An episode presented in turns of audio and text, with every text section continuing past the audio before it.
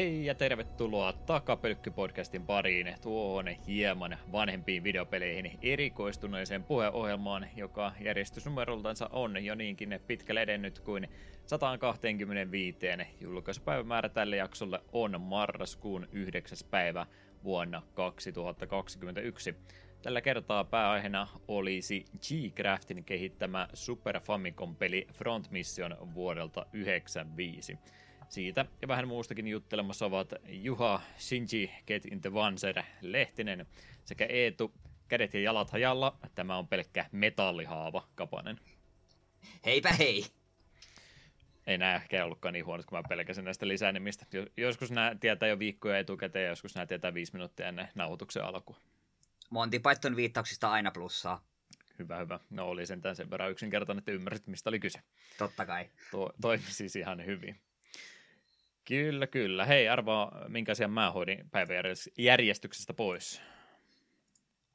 Se pelasit Doom Eternalin läpi? Joo, senkin kävi läpi, mutta mä kävin myös autokoulunkin läpi. Että Aa, totta, se. Tuo, tuokin urakka takana, ajokoekin tuli suoritettu ja ei nyt sentään ihan maasta taivaisin kehunut, mutta oli erittäin tyytyväinen näkemäänsä, että nyt sai sitten kortinkin täällä Juha 32V, terve vaan, niin ajokortti nyt löytyy siis taas, ja nimenomaan taas on se hyvä painotus, koska mä silloin 18-vuotiaana ajoin saa ajokortin, mutta kakkosvaihe jäi sitten käymättä aikanaan, kun totesin, että en mä nyt varmaan, varmaan nyt sitä tarvi hoitaa, että kyllähän mä sen nyt vaan sitten voin joskus tehdä, kun vaan huvittaa, että eikä se nyt hirveästi lisää vaivaa ole, ja no ei se olisi välttämättä ollut hirveästi lisää vaivaa, jos olisi aika nopeasti sen jälkeen hoitanut, mutta nyt kun sitten tosiaan melkein 14 vuotta tässä välissä odottikin, että hoitit on loppuun, niin kyllähän noin kustannukset, mitä sitten vähän koulutunteja ja ajotunteja, vuokrat ja nämä reissut nukelle muut, niin kyllähän sitten, sitten melkein koko autokouluhinnan verran hintaa sitten tulikin, että olisi vähän halvemmalla päässyt kuin olisi silloin,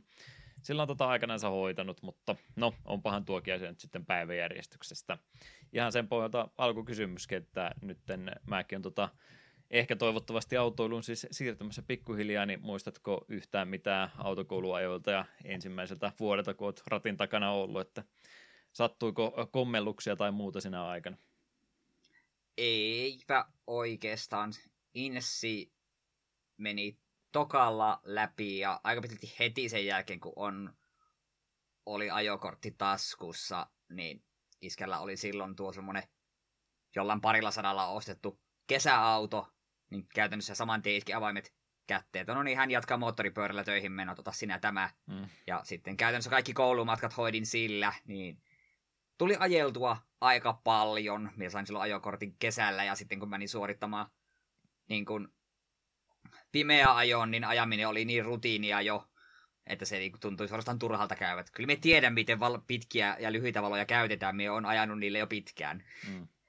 Se oli sinällään ihan hyvää, kun jälkikäteen on kuullut näitä tarinoita ihmisiä, jotka saa ajokortin ja sitten eivät aja ollenkaan ja sitten ovat kakkosvaiheessa sormisuussa, niin itsellä ei ole koskaan ollut sitä pelkoa silleen, kun lähes aina tulee, tai lä- niitä autoja tulee käytettyä lähes jatkuvasti, myös jo silloin. Mm. Joo, ettei tullut peltiä äh, rytikoitua tai muuta, että... Ei onneksi. Olet aina tota, tota parkkipaikan hiljaisimpaan kulmaukseen vienyt kalliita autosi. Kyllä, kyllä, ja aina parkkipaikalle, jos mahdollista, niin tehdään se Blondin parkki, että läpi, park, läpi ajoparkki. Mm. Ei tarvitse perutella missään vaiheessa, se on tosi miehen ratkaisu. Sallittuhan sekin on. jo mä itse asiassa ja viimeisellä oppitunnilla nimenomaan stressasin sitä, että mä tuun mä tuon aivan sata varmasti pääsemään Inssin läpi, jos mä osaan mennä peruutteen ruutuun, että se oli se mun huole, ainut huole aihe oikeastaan, että mitkä mäkin lähtee tämmöisetkään ei niin, niin haitannut, mutta nimenomaan se, että pääseekö takaperin ruutuun, niin sitä pyysin sitten, sanoin, että hei, voitaisiin ottaa yksi ylimääräinen tunti, mikä sekin maksoi taas ihan hyviä, hyviä määriä, mutta melkein koko tunti käytettiin se, että koitettiin sitten vähän eri, eri asennosta ruutuun menneen, niin no, kannatti ilmeisesti, koska sekin meni yhdellä pillä korjauksella sitten nätisti, nätisti taas kuntakaperinkin. Niin eipä no niin. sitäkään mitään, mitään sanomista sitten tullut, että heittämällä meni läpi, sanottakoon näin, että ei ollut mitään, mitään stressiä, ihan meni melkein vaan sunnuntai rupatteluksi siinä sitten tuo ajotunti, kun opettaja tarkastaja sinne katseli, että onnistuuko se. Mutta onnistui. Tuli vain noista autoilusta muista mieleen, niin varmaan ensimmäisiä kertoja, kun mä oon Eetulle, Eetun kanssa jutellut enemmän kuin kaksi lausetta peräkkäin, niin eikö me käyty silloin ihan kun me koulua ammattikorkeita aloitettiin, niin mehän käytiin silloin ekan puoli vuodis, vuotis pätkän aikana siellä jossain hotellilla, mutta mikä se oli se Imatralla, kun me käytiin? Joo, me käytiin Imatralla tutustumassa sin... Mennessä mikä se hotellin nimi oli. Se yhteen pienempää hotellista me käytiin myös siinä isommassa niin kuin kylpylähotellissa käytiin myös tutustumassa. Niin, mä en tiedä, olisiko joku Koski-hotelli, kun se oli Kosken vieressä. Eikö kaikki Imatralla Kosken äh, No, no mm, okei. Okay, okay. No mä muistan, muistan vaan siitä, että siinä oli se Koski vieressä. Mutta joo, e- Eetun kyydissä oltiin silloin, ja en mä tiedä, oliko se sama parin, parin sadan euro auto. Kyseessä ei nyt ollut ajatus dissata autovalinta tai mitään muuta. Ei, mutta... ei ollut sama auto, mutta sekin oli parin sadan euro auto. Okei, okay, hyvä tietää. Mutta se oli varmaan ekoja kertaa, kun Eetun kanssa niin jutellut oikeasti jostain, ja Eetu tietysti rupesi MTGstä jostain kumman syystä puhumaan, ja mä en siinä vaiheessa vielä aiheesta tietänyt oikeastaan yhtään mitään. Ainut, mikä mä tiesin, että Black Lotus varmaan maksaa jotain, ja Eetu siitäkin varmaan vartijutteli takaisinpäin. Mä nyökkälit, joo, kyllä kyllä se, kyllä se kallis kortti on. Että älä, älä kysele jatkokysymyksen, mä en tiedä tästä aiheesta mitään muuta. Kyllä me myös keskustelimme Street Fighter 4, kun olin, olin hankkinut sen vasta 3DSlle, sen okay. muistan. Okei, okay, mä taisin haukkua sua, että huonon valinnan teit, kun sille alustalle se hommas. Haukku on vahva sana, mutta taisit ilmaista, että ei ehkä paras mahdollinen alusta ollut. Taisin puolustatu sille, että minä saisin kympillä. Niin. Loppuu sun soittaminen tai jäät siihen tien varteen sitten. Niin, kävele, kävele takaisin. Kyllä, kyllä. No, se on tämä asia nyt elämästäni vihdoin viime hoidettu. Vähän, vähän on jo sillain tota, vuosien varrella stressannut, että on, aikuinen ihminen, että hoidessa nyt kuntoon. Että hetki sinä meni, mutta nyt tuli pois hoidettu. Katsotaan nyt sitten, miten autoilu mahtaa onnistua. Sopivasti jo talvi on tässä tulossa, niin se yllättää mut samaan tien. Mä, mä varmaan kerron seuraavassa jaksossa, kuinka olen onnistunut johonkin ojaan pohjalle ajamaankin sitten. Mutta mitenkäs muuta? Onko Eetu ehtinyt eh, kuluttamaan jotain mediatuotteita tai muuta ajanviettoa harrastamaan? No aika vähän on itse asiassa. En ole pelannut yhtään mitään uutta. Circle of the Moon on edelleen kesken. Aika loppupuolella olen, koska Death oli viimeisin bossi, jonka hakkasin. Ja tuli tämä vaikeuspiikki, jonka pelistä muistinkin, että se on alkuun tosi helppo. Sitten tulee tämä yksi bossi, Zombie Dragon, joka on minun mielestä se pelin yksi vittumaisimpia bosseja ja eka oikeasti tosi hankala tapaus, niin se, se oli aika tukala. Sitä piti jopa oikeasti yrittää useamman kerran. Death oli kyllä myös ärsyttävä bossi, mutta aika loppumetreillä aletaan olla ja hyvä peli. on sitä puhunut jo edellisessä jaksossa, niin en siitä sen enempää. Ja FF7 remakekin on joku puolta tuntia saanut jatka, jatkettua. On kai toka vikassa chapterissa, että se on just siinä, että kun muutaman kerran vaan istus telkkari että ja pelailisi sitä, niin se menisi läpi, mutta ei vasta aikaiseksi, on kaikkea muuta. Eikö sä joku puoli vuotta sitten se aloittanut? En nyt sentään. No melkein ainakin, kuulostaa ei, jo vähän siltä. mulla, mulla rupeaa tuo Final Fantasy 7 kanssa olla nyt vähän semmoinen olo, että perkulle pitääkö mun oikeasti se pleikkari nyt ostaa sen takia, että, tai no siis joo, no voi sen perusmalli nelosakin pelata, mutta mä veikkaan, että mä en nauttisi siitä tarpeeksi, että pitääkö mun oikeasti nyt se Pleikkari Vitoinen jostain repeä sen takia, että mä pääsen sitä vihdoin viimein pelaamaan. Se PC-porttaus nyt edelleenkin tuntuu hukassa oleva. Mm. Öö, mut mitäs sitten? Niin no se piti sitten että katsomispuolella One Piecea olen aina tilaisuuden tullut katsellut jakson tai kaksi. Öö, viimeis kun katoin, niin pääsin vihdoin viimein kahden vuoden timeskippiin, niin vähitellen alan saavuttaa sitä pistettä, missä jaksot eivät ole minulle niin kauhean tuttuja. Koska me muistan silloin, kun se oli aktiivisesti katsottua, niin juurikin tähän War of the Best-arkkiin asti tuli katsottua sille varsin silleen joka viikko aina sen uusi jakso. Ja täytyy sanoa, että War of the Best-arkki on aika helvetin kovaa settiä. Ylipäätään koko vankila, vankila break-in setti ja sitten juuri tämä iso iso sota, jossa tapahtui aika dramaattisia asioita. Niin hyvä hyvä settiä oli siellä ja tiedän, että nyt on myös hienoja asioita tulossa. Hyvä sarja se vieläkin on, mutta on se pitkä kuin nälkävuosi. Ja välillä kyllä tuntuu sille, että Jeesus, että me on katsonut nyt neljä jaksoa sille, että me on skippaillut kaikki vähemmän tärkeät asiat, ja tässä ei ole tapahtunut yhtään mitään. Et siitä, että sot, se sota loppu, ja siitä, että okei, ihan kohta tulee se timeskippi, niin siinäkin meni ihan tolkuttaa monta jaksoa, kun näytetään vähän, että mitä kukakin hahmo tällä hetkellä ajattelee ja tekee ja tälleen. Niin, ah, me kun takuinkin tiedän, mennään nyt eteenpäin, me haluan timeskipin ohi ja nähdä, miten badass ja kaikki on sen jälkeen. Pitää ruveta puolentoista speedillä katsomaan jaksoja, ne menee vähän nopeammin. Mm. Äh, mut sitten voisin jopa vähän oikean elämän asioita puhua. Lähinnä haluan mainostaa, oltiin tuossa vaimon kanssa Jyväskylässä hotellissa. Siellä, niin haluan tätä kyseistä hotellia vähän jopa kehua. Neljän tähden hotelli Verso oli oikein passeli, aamupala oli helvetin hyvä ja oli oikein hienoa. Kyllä sinne menisi vähän orpo-olo tulla, kun tämmönen alhainen postilainen menee sinne, että mitä helvettiä, että täällä minä olen hie- hienoston seassa, niin meinas ruveta ahistamaan, niin piti olla huoneessa turvassa. Saanko mä tulla tänne? Niin, no sepä käännyttää kyllä samaa että ei, ei, ei, ei, että ei kelpaa. Niin sit, mut niin, huomattiin lähtöä tehdessä, että siellä oli edellisen asukkaan jäljil, tai asiakkaan jäljiltä jäänyt muun muassa vesipullo sängyn alle ja sitten illalla huomattiin, toista kylpytakista puuttui pyö ja tämmöisiä pikkuasioita. Mainittiin niistä lähtiessä, niin oli tämä vastaanottovirkailija hyvin sille, että oi, voi, oi, voi, olen hyvin, hyvin pahoillani. Ja saman tien totesi, että hyvityksenä niin meidän ei tarvitse maksaa parkkeerauksesta, joka oli 14 euroa. Ja sitten minibaarissa oltiin syöty tämä tai tämmöinen suklaa-lakritsipussi, niin se, sitäkään ei tarvitse maksaa. Että sille, ne, siinä tuli mekin 20 säästöt, että sanottiin tuommoista asiasta, niin käy minulle. Plus onhan se, jäi, jäi hyvä fiilis hotellista, että tämmöistä otettiin niinku vakavissa, eikä ruvettu sanomaan, että no, ootteko varmoja, että ei ole oma vesipullo, ja mm. kyllä se varmaan se vyökin siellä jossain oli, vaan heti oltiin silleen asiakkaan puolella, niin hyvät fiilikset jäi tästä. Eipä se heidän palkastaan pois ole. Sepä, ja kuten sanot, se kuitenkin tuommoinen jää mieleen, niin en välttämättä muuten olisi maininnut, nyt mainitsen. Jos menette Jyväskylään, niin menkää hotelli Versoon. Oikein hyvä öpymispaikka. Se, tosin hotelli aamupaloissa on aina ollut se ongelma, että kun siellä on hirveästi kaikkea, tekisi mieli ottaa kaikkea, niin lopputulos on se, että me otan ihan helvetisti pekonia ja Karjalan piirakoita. Sitten no täällä nyt jäi puolelta sieltä maistamatta, koska minä halusin aivan helvetisti pekonia. Ei kaikkea kerkeä syödä. Ja plus ylipäätään se, että sille pitäisi varmaan mennä syömään sille, että nyt ollaan täällä kaksi tuntia, eikä sille, että se on puolen tunnin sisään menty pöytään ja kaikki on mahassa ja sitten vaan maataan sängyllä mahansa pidelle. Joo, no hotellia on mielestäni vähän semmoisen, että kehtaako tämmöistä kaikkea syödäkään, etteikö se, onko teillä kaurapuuroja kahvikupillista vaan, että ne on ihan normaalia aamien. Mm. Mutta joo, siinä oli aika pitkälti minun jutut. Nämä oli varmaan todella mielenkiintoisia kaikki. Kyllä, kyllä. Varmaan yhtä mielenkiintoisia kuin minunkin jutut. Ää, oletko kuullut, että mulla on uusi näytöohje? Ah, aika jännä. En tiennyt, että sä olisit tilannut semmoisen. Varmaan, varmaan oli unohtanut mainita, että sekin tuli tuossa ehkuttanut tai mitään muuta.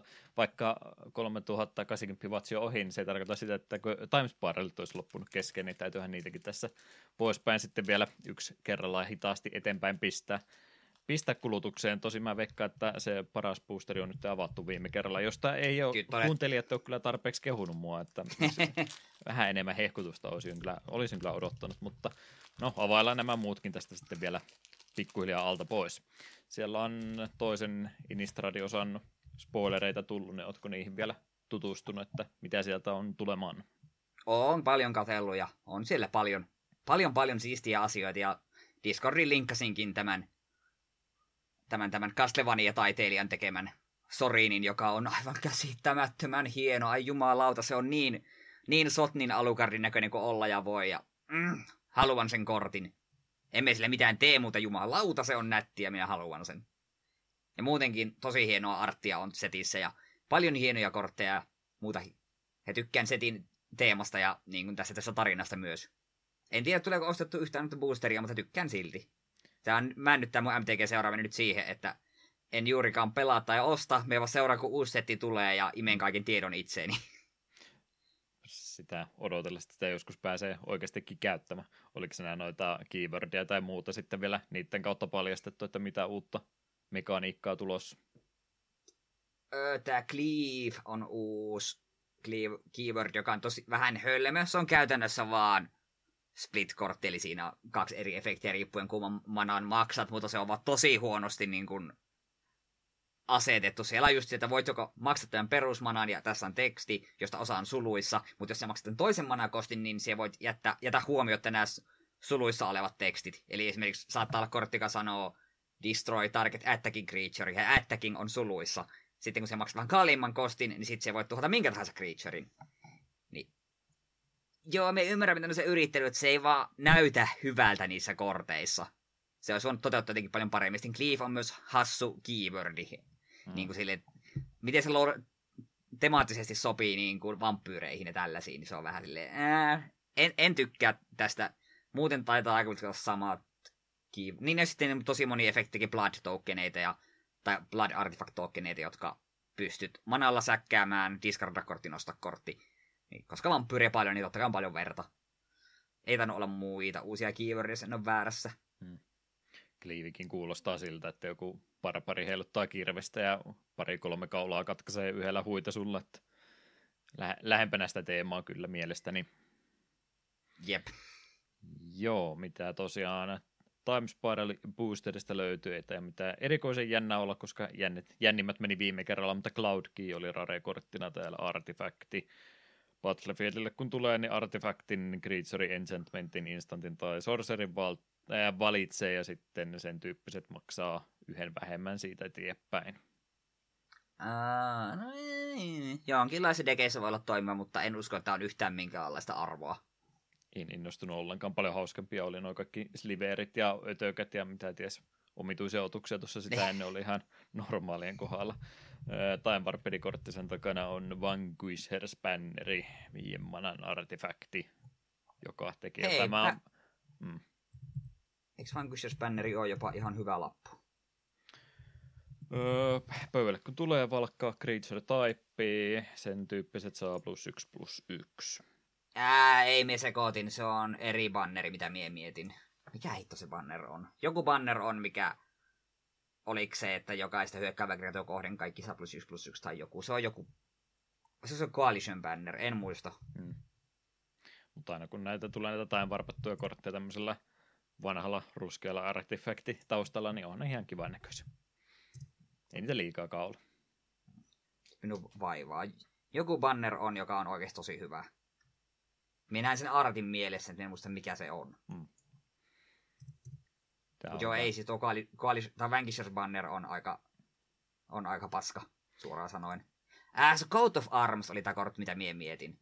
Se oli ihan eri nimi, mutta siinä on lippu. Siinä on lippu artissa, niin vielä, sehän on siellä banneri. No, hyvä, ettei jäänyt vaivaamaan sua koko jakso ajaksi. Kyllä, kyllä. No, Coat of Arms olisi kuitenkin 25 euron kortti, että...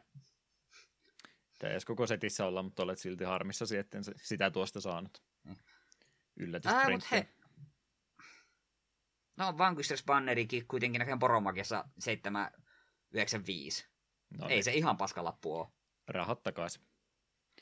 Sitten ensi syksyllä, kun on kaikki availtu, niin täytyy ottaa kaikki rareit ja mytikit yhteen ja laskea niistä, että saiko rahansa takaisin.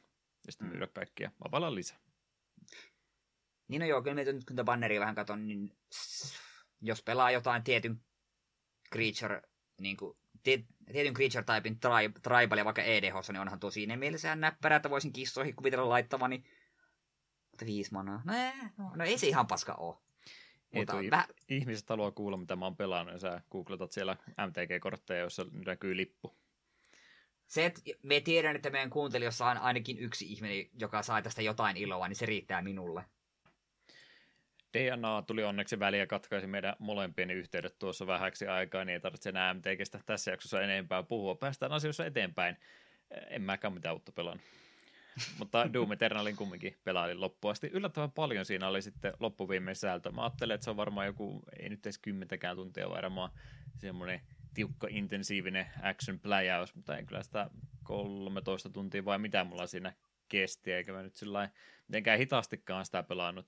Mä nyt olin tällä kertaa vähän enemmän sillä linjalla, että jos se nyt ihan sataprosenttisesti tulee pelattua, niin kumminkin pikkasen enemmän käytä aikaa Keräiltäviä asioiden ja muuten, muun tämmöisen ylimääräisen asioiden löytämisen puolesta, koska tuossa se peli palkitseekin sitten aika paljon enemmän. Ei ole pelkästään vaan jotain funkopoppeja tai muuta tämmöistä, että on ihan sitten ase- ja, ase- ja armori upgrade ja tämmöistä muutakin siellä piilossa, niin ihan kannattavaa sitä tässä Eternalissakin on harrastaa. Mutta en mä tiedä, oliko tuo Eternali oikeasti noin paljon vaikeampi sitten, vai oliko se alkuperäinenkin sellainen suht haastava? Mulla nimittäin Eternalin kanssa rupesi ja loppupäässä jo vähän vastaan pistämäänkin, että alkuperäisessäkään tai rebootti alkuperäisessäkään ei tainnut tätä vain nappisysteemiä olla.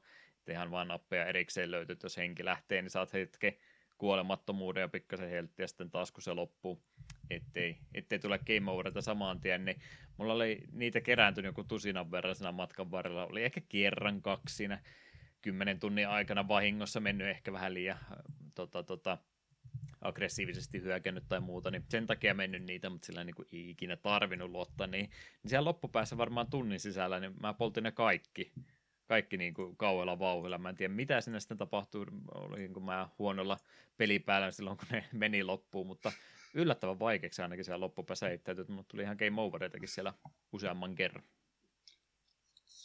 En muista, oli 2016 miten vaikea. Mutta muistan kyllä, että, että siinä Eternalissa oli muutamia sellaisia taisteluita. Okei, nyt on sillä loppupuolella, että nyt on niin paljon lössiä, että mä on pakko hoidella ne pahimmat sieltä heti alkuun pois, tai muuten tässä käy huonosti. Ja se taisi jossain kohtaa oli viestiä, että eihän nämä marauderit kovin pahoja ole, mutta mm. siellä ainakin yksi kohtaus on, missä tulee kaksi marauderia ja haista paska. Haista joo. paskaa, se kyseinen taistelu on ihan perseestä. Ja ylipäätään, joo, marauderit ei ole vaikeita, ne on loppujen aika yksipuolisia vihollisia, kun ne on, ne pitää hoitaa tietyllä tapaa, niin se on vähän silleen, äh. Se oli ekan kerran, kun semmoinen tuli, oli vähän sitä, okei, miten, tämähän on ihan mielenkiintoista, mutta äh, myös toi loppujen lopuksi ne oli vaan aika, aika mällisiä, ja etenkin se kaksi niitä kerralla on, pelkkää hevon paskaa. Ja se on vähän, kun ne marauderit sitten vaatii sen sun huomionkin melkein täydellisesti, kun niitä sinne ilmestyy johtuen siitä, että jos sä oot liian lähellä niitä, niin ne ampuu sulla haulikolla otsaa ja se ei ole kivaa, jos olet liian kaukana, niin siitäkin tulee vähän nootteja niiltä, että ne kyllä jahtaa sua iloisesti sitten kiinni, niin sitä pitäisi semmoisella sopivalla välietäisyydellä koko ajan pysyä, mikä ei siis ole mahdotonta, jos on Mike Tyson punch pelannut, niin kyllä niin kuin about, about tietää, mitä tuommoisessakin pärjää sitten, että tietää, minkä suuntaan väistä ja muuta. Ei siinä mitään, kun siihen saa keskittyä, mutta kun, sit, kun siinä on se parikymmentä muutakin pörräämässä sun ympärillä koko ajan, mitkä ei välitä siitä, että teillä on se dueli kesken, ja jos niitä maraudetaan vielä se kaksikin yhtä aikaa, niin herra jestas, että mitäs, mitäs tässä nyt tehdään, kaikki mun vaihtoehdot on vääriä aina kun mä jotain yritän tehdä. Että niissä tulee sitten brute forcetettua läpi, että vaan jo, jollain tavalla sitä vahinkoa nyt sisään, please. Se on sitten siinä. Se oli melkein sen pelin se vaikein pätkä, oli siinä about, anteeksi spoilereista, mutta tuossa pelissä saa se ihme tota, miekan sitten käyttöön, missä se kolme latauskertaa, mitkä käytännössä kaikki viholliset instakillaa sitten, jos se on joku tietty ihan tietty tota, tuommoinen Marauderin tyyppinen vihollinen ole, jolla on sitten suojaa annettu ihan vain sen takia, että ei liian helpoksi mene, mutta ennen kuin sitä sai, niin siinä oli varmaan se hankalin kohta, kun se olisi semmoista varmaa tapaa niistä isoimmista uhista päästä ikinä eroon, niin siinä kohtaa ainakin itsellä tuli, tuli sitten loppupäässä vähän ongelmiakin. En itse sitten miekasta välittänyt, se oli musta aika turha. Sulla oli moottorisahan, mikä oli kanssa instakill isoihin mörköihin, niin oli. Paitsi ja tämmöiseen, niin se, se miekka oli musta vähän semmoinen turha. Ehkä oli. tarinallisista syistä oli vähän semmoinen, en itse sitä välittänyt, se oli vähän se meh.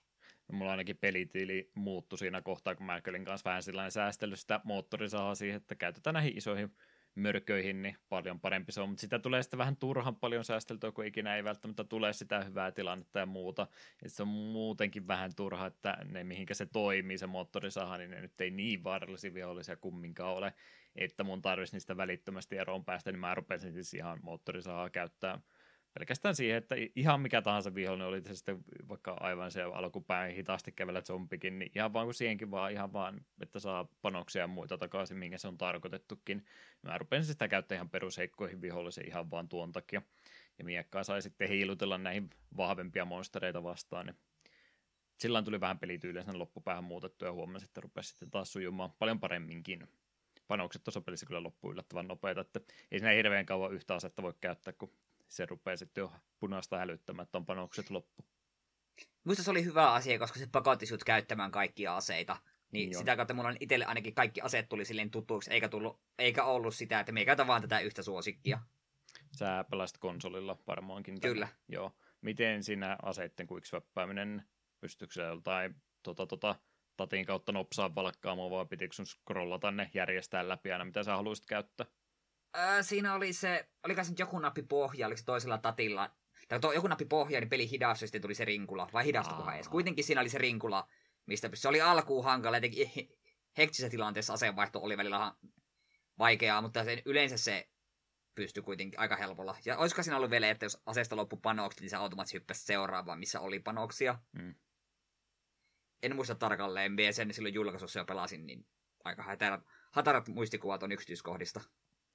Ne, jotka on alkuperäistä Doomia pelannut ja äh, treenannut kaikki se hienot salaisuudet ja muut, muut läpi, niin ne varmasti jo osaa osaaja on aina osannut sanoa niin, että se täytyy se oikea ase oikeata vihollista vastaan aina sieltä ottaa mahdollisimman nopeasti esiin, että näistä eh, Doomia aina, ah, aina ennenkin pelattiin, mutta siinä mun mielestä edellisessä ekassa rebootissa ei, ei ollut niin tärkeää, että siinä saattoi mennä helposti vaan, mikä vaan sieltä nyt seuraavaksi tuli, niin käytin sitä ja vaihoin seuraavaa, niin tämä kyllä selvästikin vaatii enemmän sitä, että piti sitten se oikea aseenvalintakin sieltä välissä tehdä, niin sen takia kysyin tota, ohjaa juttu, että miten sieltä se oikean ase nyt näin lainausmerkkissä sanoen, että sai valittua kumminkin, että mullakin oli jo vähän sellainen, että ei, ei tuosta numpedistäkään vittistä, tai ei pädistä, vaan ihan tuosta ylärivistä kaikkia kahdeksaa vaihella, että rupeaa jo vähän sormet olen sillä, että ei kutosen jälkeen enää tuonne loppupäähän meinaa taipuakaan hyvin niin, niin olisi pitänyt ehdottomasti kyllä hiireen sivupainikkeisiin sitten laittaa noin keybindit noissa aseiden vaihtelussa, niin olisi vähän nopeammin löytynyt se.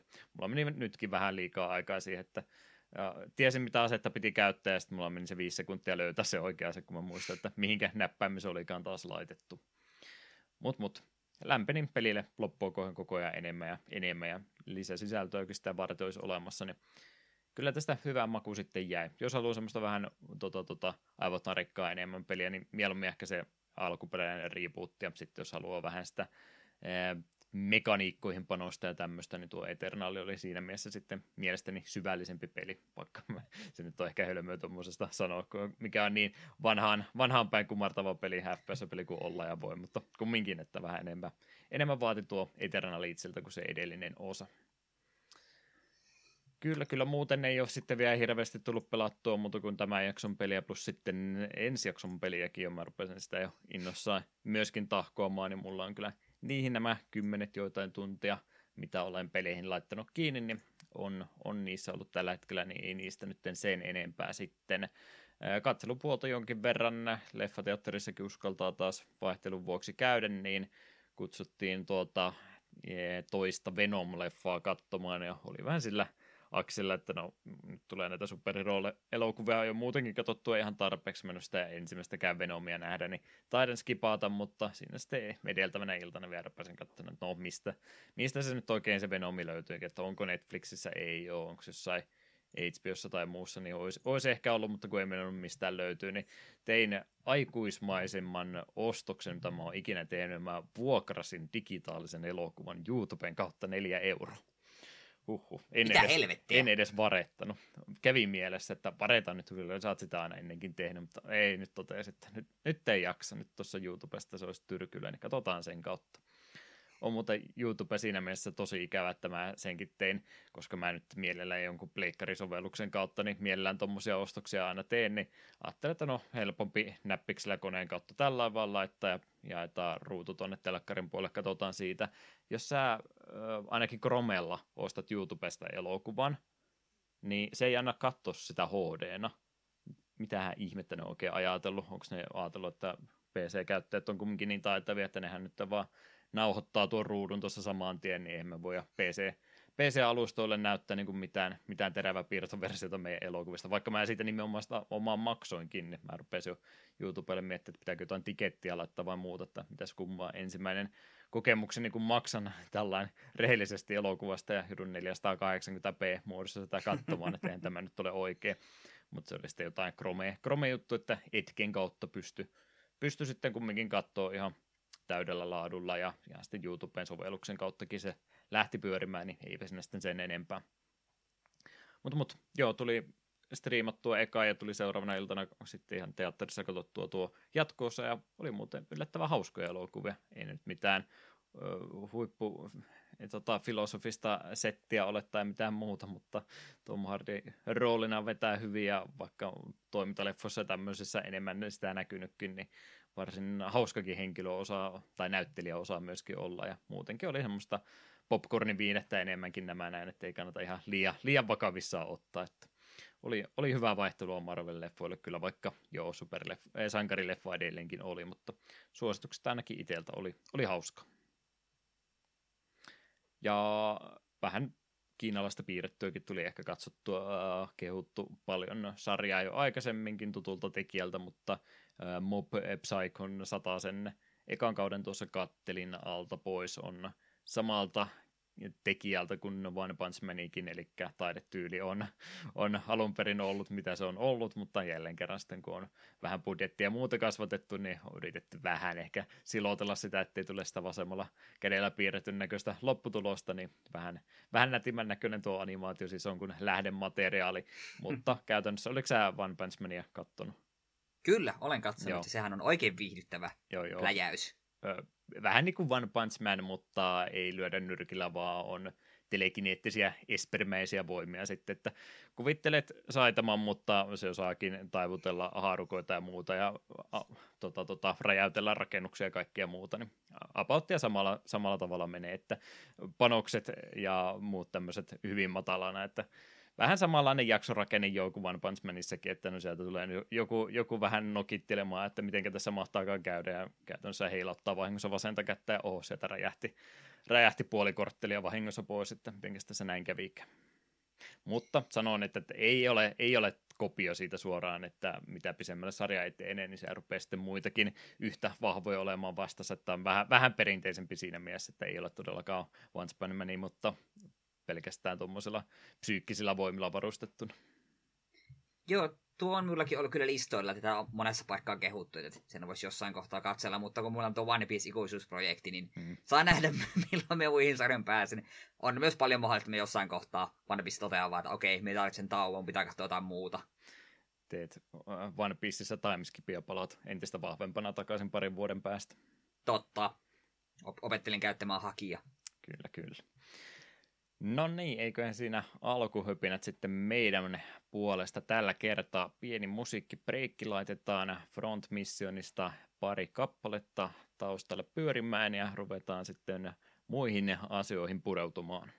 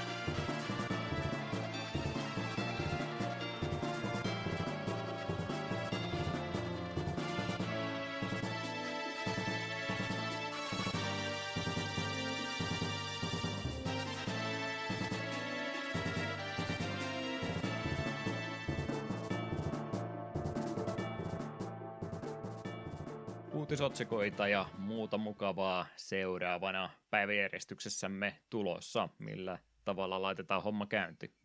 Se on perinteinen tänä päivänä pelihistoriassa, eli mitä tapahtui ainakin kymmenen vuotta sitten. Yksi, kaksi, reilu kaksi voi juttua, vai ei tässä pitäisi kauaa mennä. 9. päivä marraskuuta oli tarkastelumme alla ja kaikki mikä yli 10 vuotta vanhaa oli, ne kelapasi minulle. 10 vuoden takaa. Y- 11 vuodelta ei mitään erityisen jännää, mutta 2010 jotain isompaa julkaisua oli. Siellä oli nimittäin Treyarch ollut asialla, kun Call of Duty-pelisarja sai jatkoa ja Black Ops 1 julkaistiin tuona päivänä kaikille konsoleille siihen aikaan, ei varmaankaan viille, mutta Xbox 360, PS3 ja PC-versio tietysti myöskin.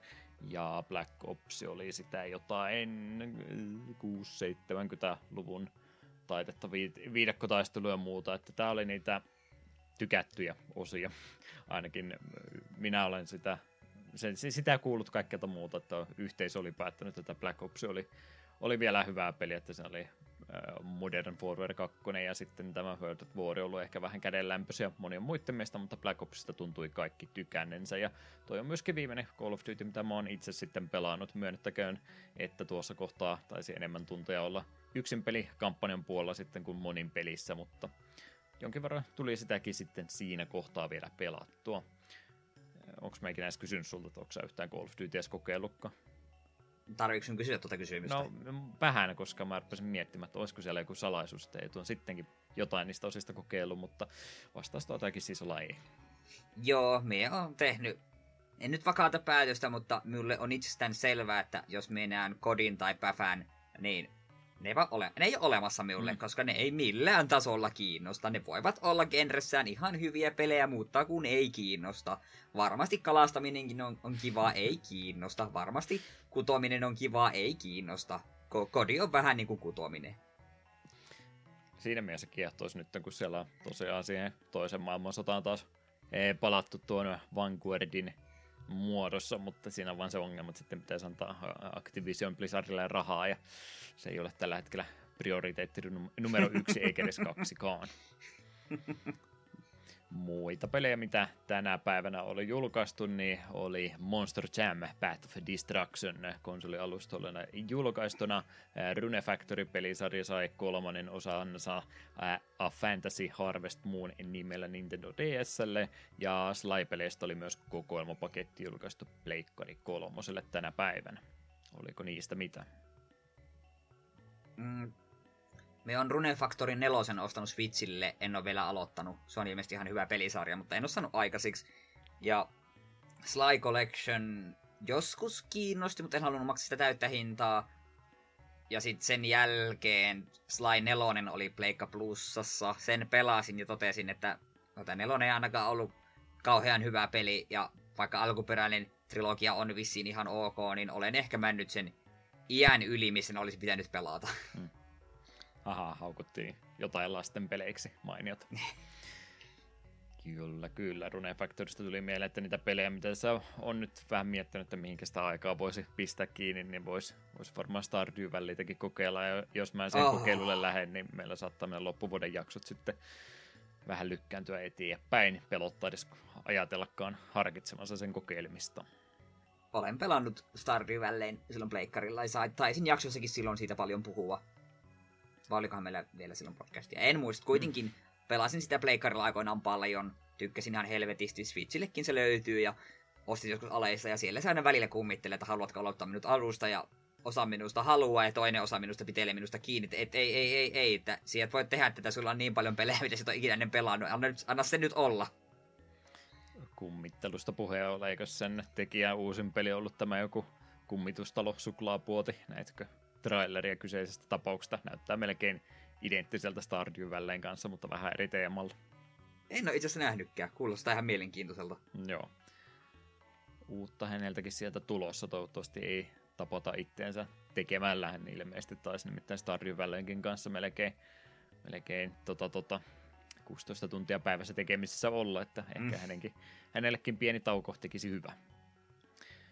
2008 vuosi oli myös päivä, jona päivänä löytyi tältä päivältä jotain tutun kuulosta peliä ainakin. Sinä päivänä oli nimittäin Blast Blue Calamity Trigger julkaistu arcade-alustolle tuolla Japanin suunnalla. Tuttu Arc Systems siellä oli se taustalla, joka tämän peli olisi tehnyt, eli 2D-tappelupeliä oli se meillä tarjolla 12 eri taistelijalla tuossa arcade-versiossa. Olitko Blast Blueta napannut? olen jotain Plus Blue, olisiko se ollut se ensimmäinen, onko just Calamity Trigger? No kuitenkin jotain Plus Blueta olen, olisiko veljeä vastaan muutaman matsin pelannut, ja se vaikutti ihan kivalta, mutta koska pelasin Guilty Gearia ensin, niin se on minulle itseni lähempänä sydäntä. Mutta olen kyllä miettinyt, että vois jonkun uuden Plus Bluun joskus hankkia ja sitäkin vähän pelailla. Että pelissä kyllä kiinnostaa. Siinä oli se ihme huppu, huppupäinen kissa tyyppi, joka vaikutti siistiltä peli on myyty sillä puheella. Kyllä. 07 vuonna oli myöskin Call of Duty tapahtunut. Siellä oli nimittäin tuona päivänä se äsken mainitsemani Moderne ja Warfare 1 julkaistu täällä Suomessa eri alustoilla ja Infinity Ford oli tämä, tai Ward oli oli pelin kehittäjä, joka oli sitten lähtenyt viemään tuota pelisarjaa vähän modernimpaan suuntaan, kuten nimestäkin selväksi tulee. Eli toisen maailmansodan aiheesta peliä oli tähän asti ja sitten nelososassa vietiin, vietiin nykyaika aikatasalle tuota varustelua ja muuta, mitä pelistä löytyy. Ja aikamoinen eposhan siitä sitten tuli, että oli hänen suosittuja jo ne edellisetkin, tai niin mä aina itselleni halunnut uskotella, mutta sitten kun tähän pisteeseen päästiin, niin aikamoinen jymypaukku sieltä sitten tulikin, ja yksi isoimmista, isoimmista pelisarjoista syntyi siinä sitten.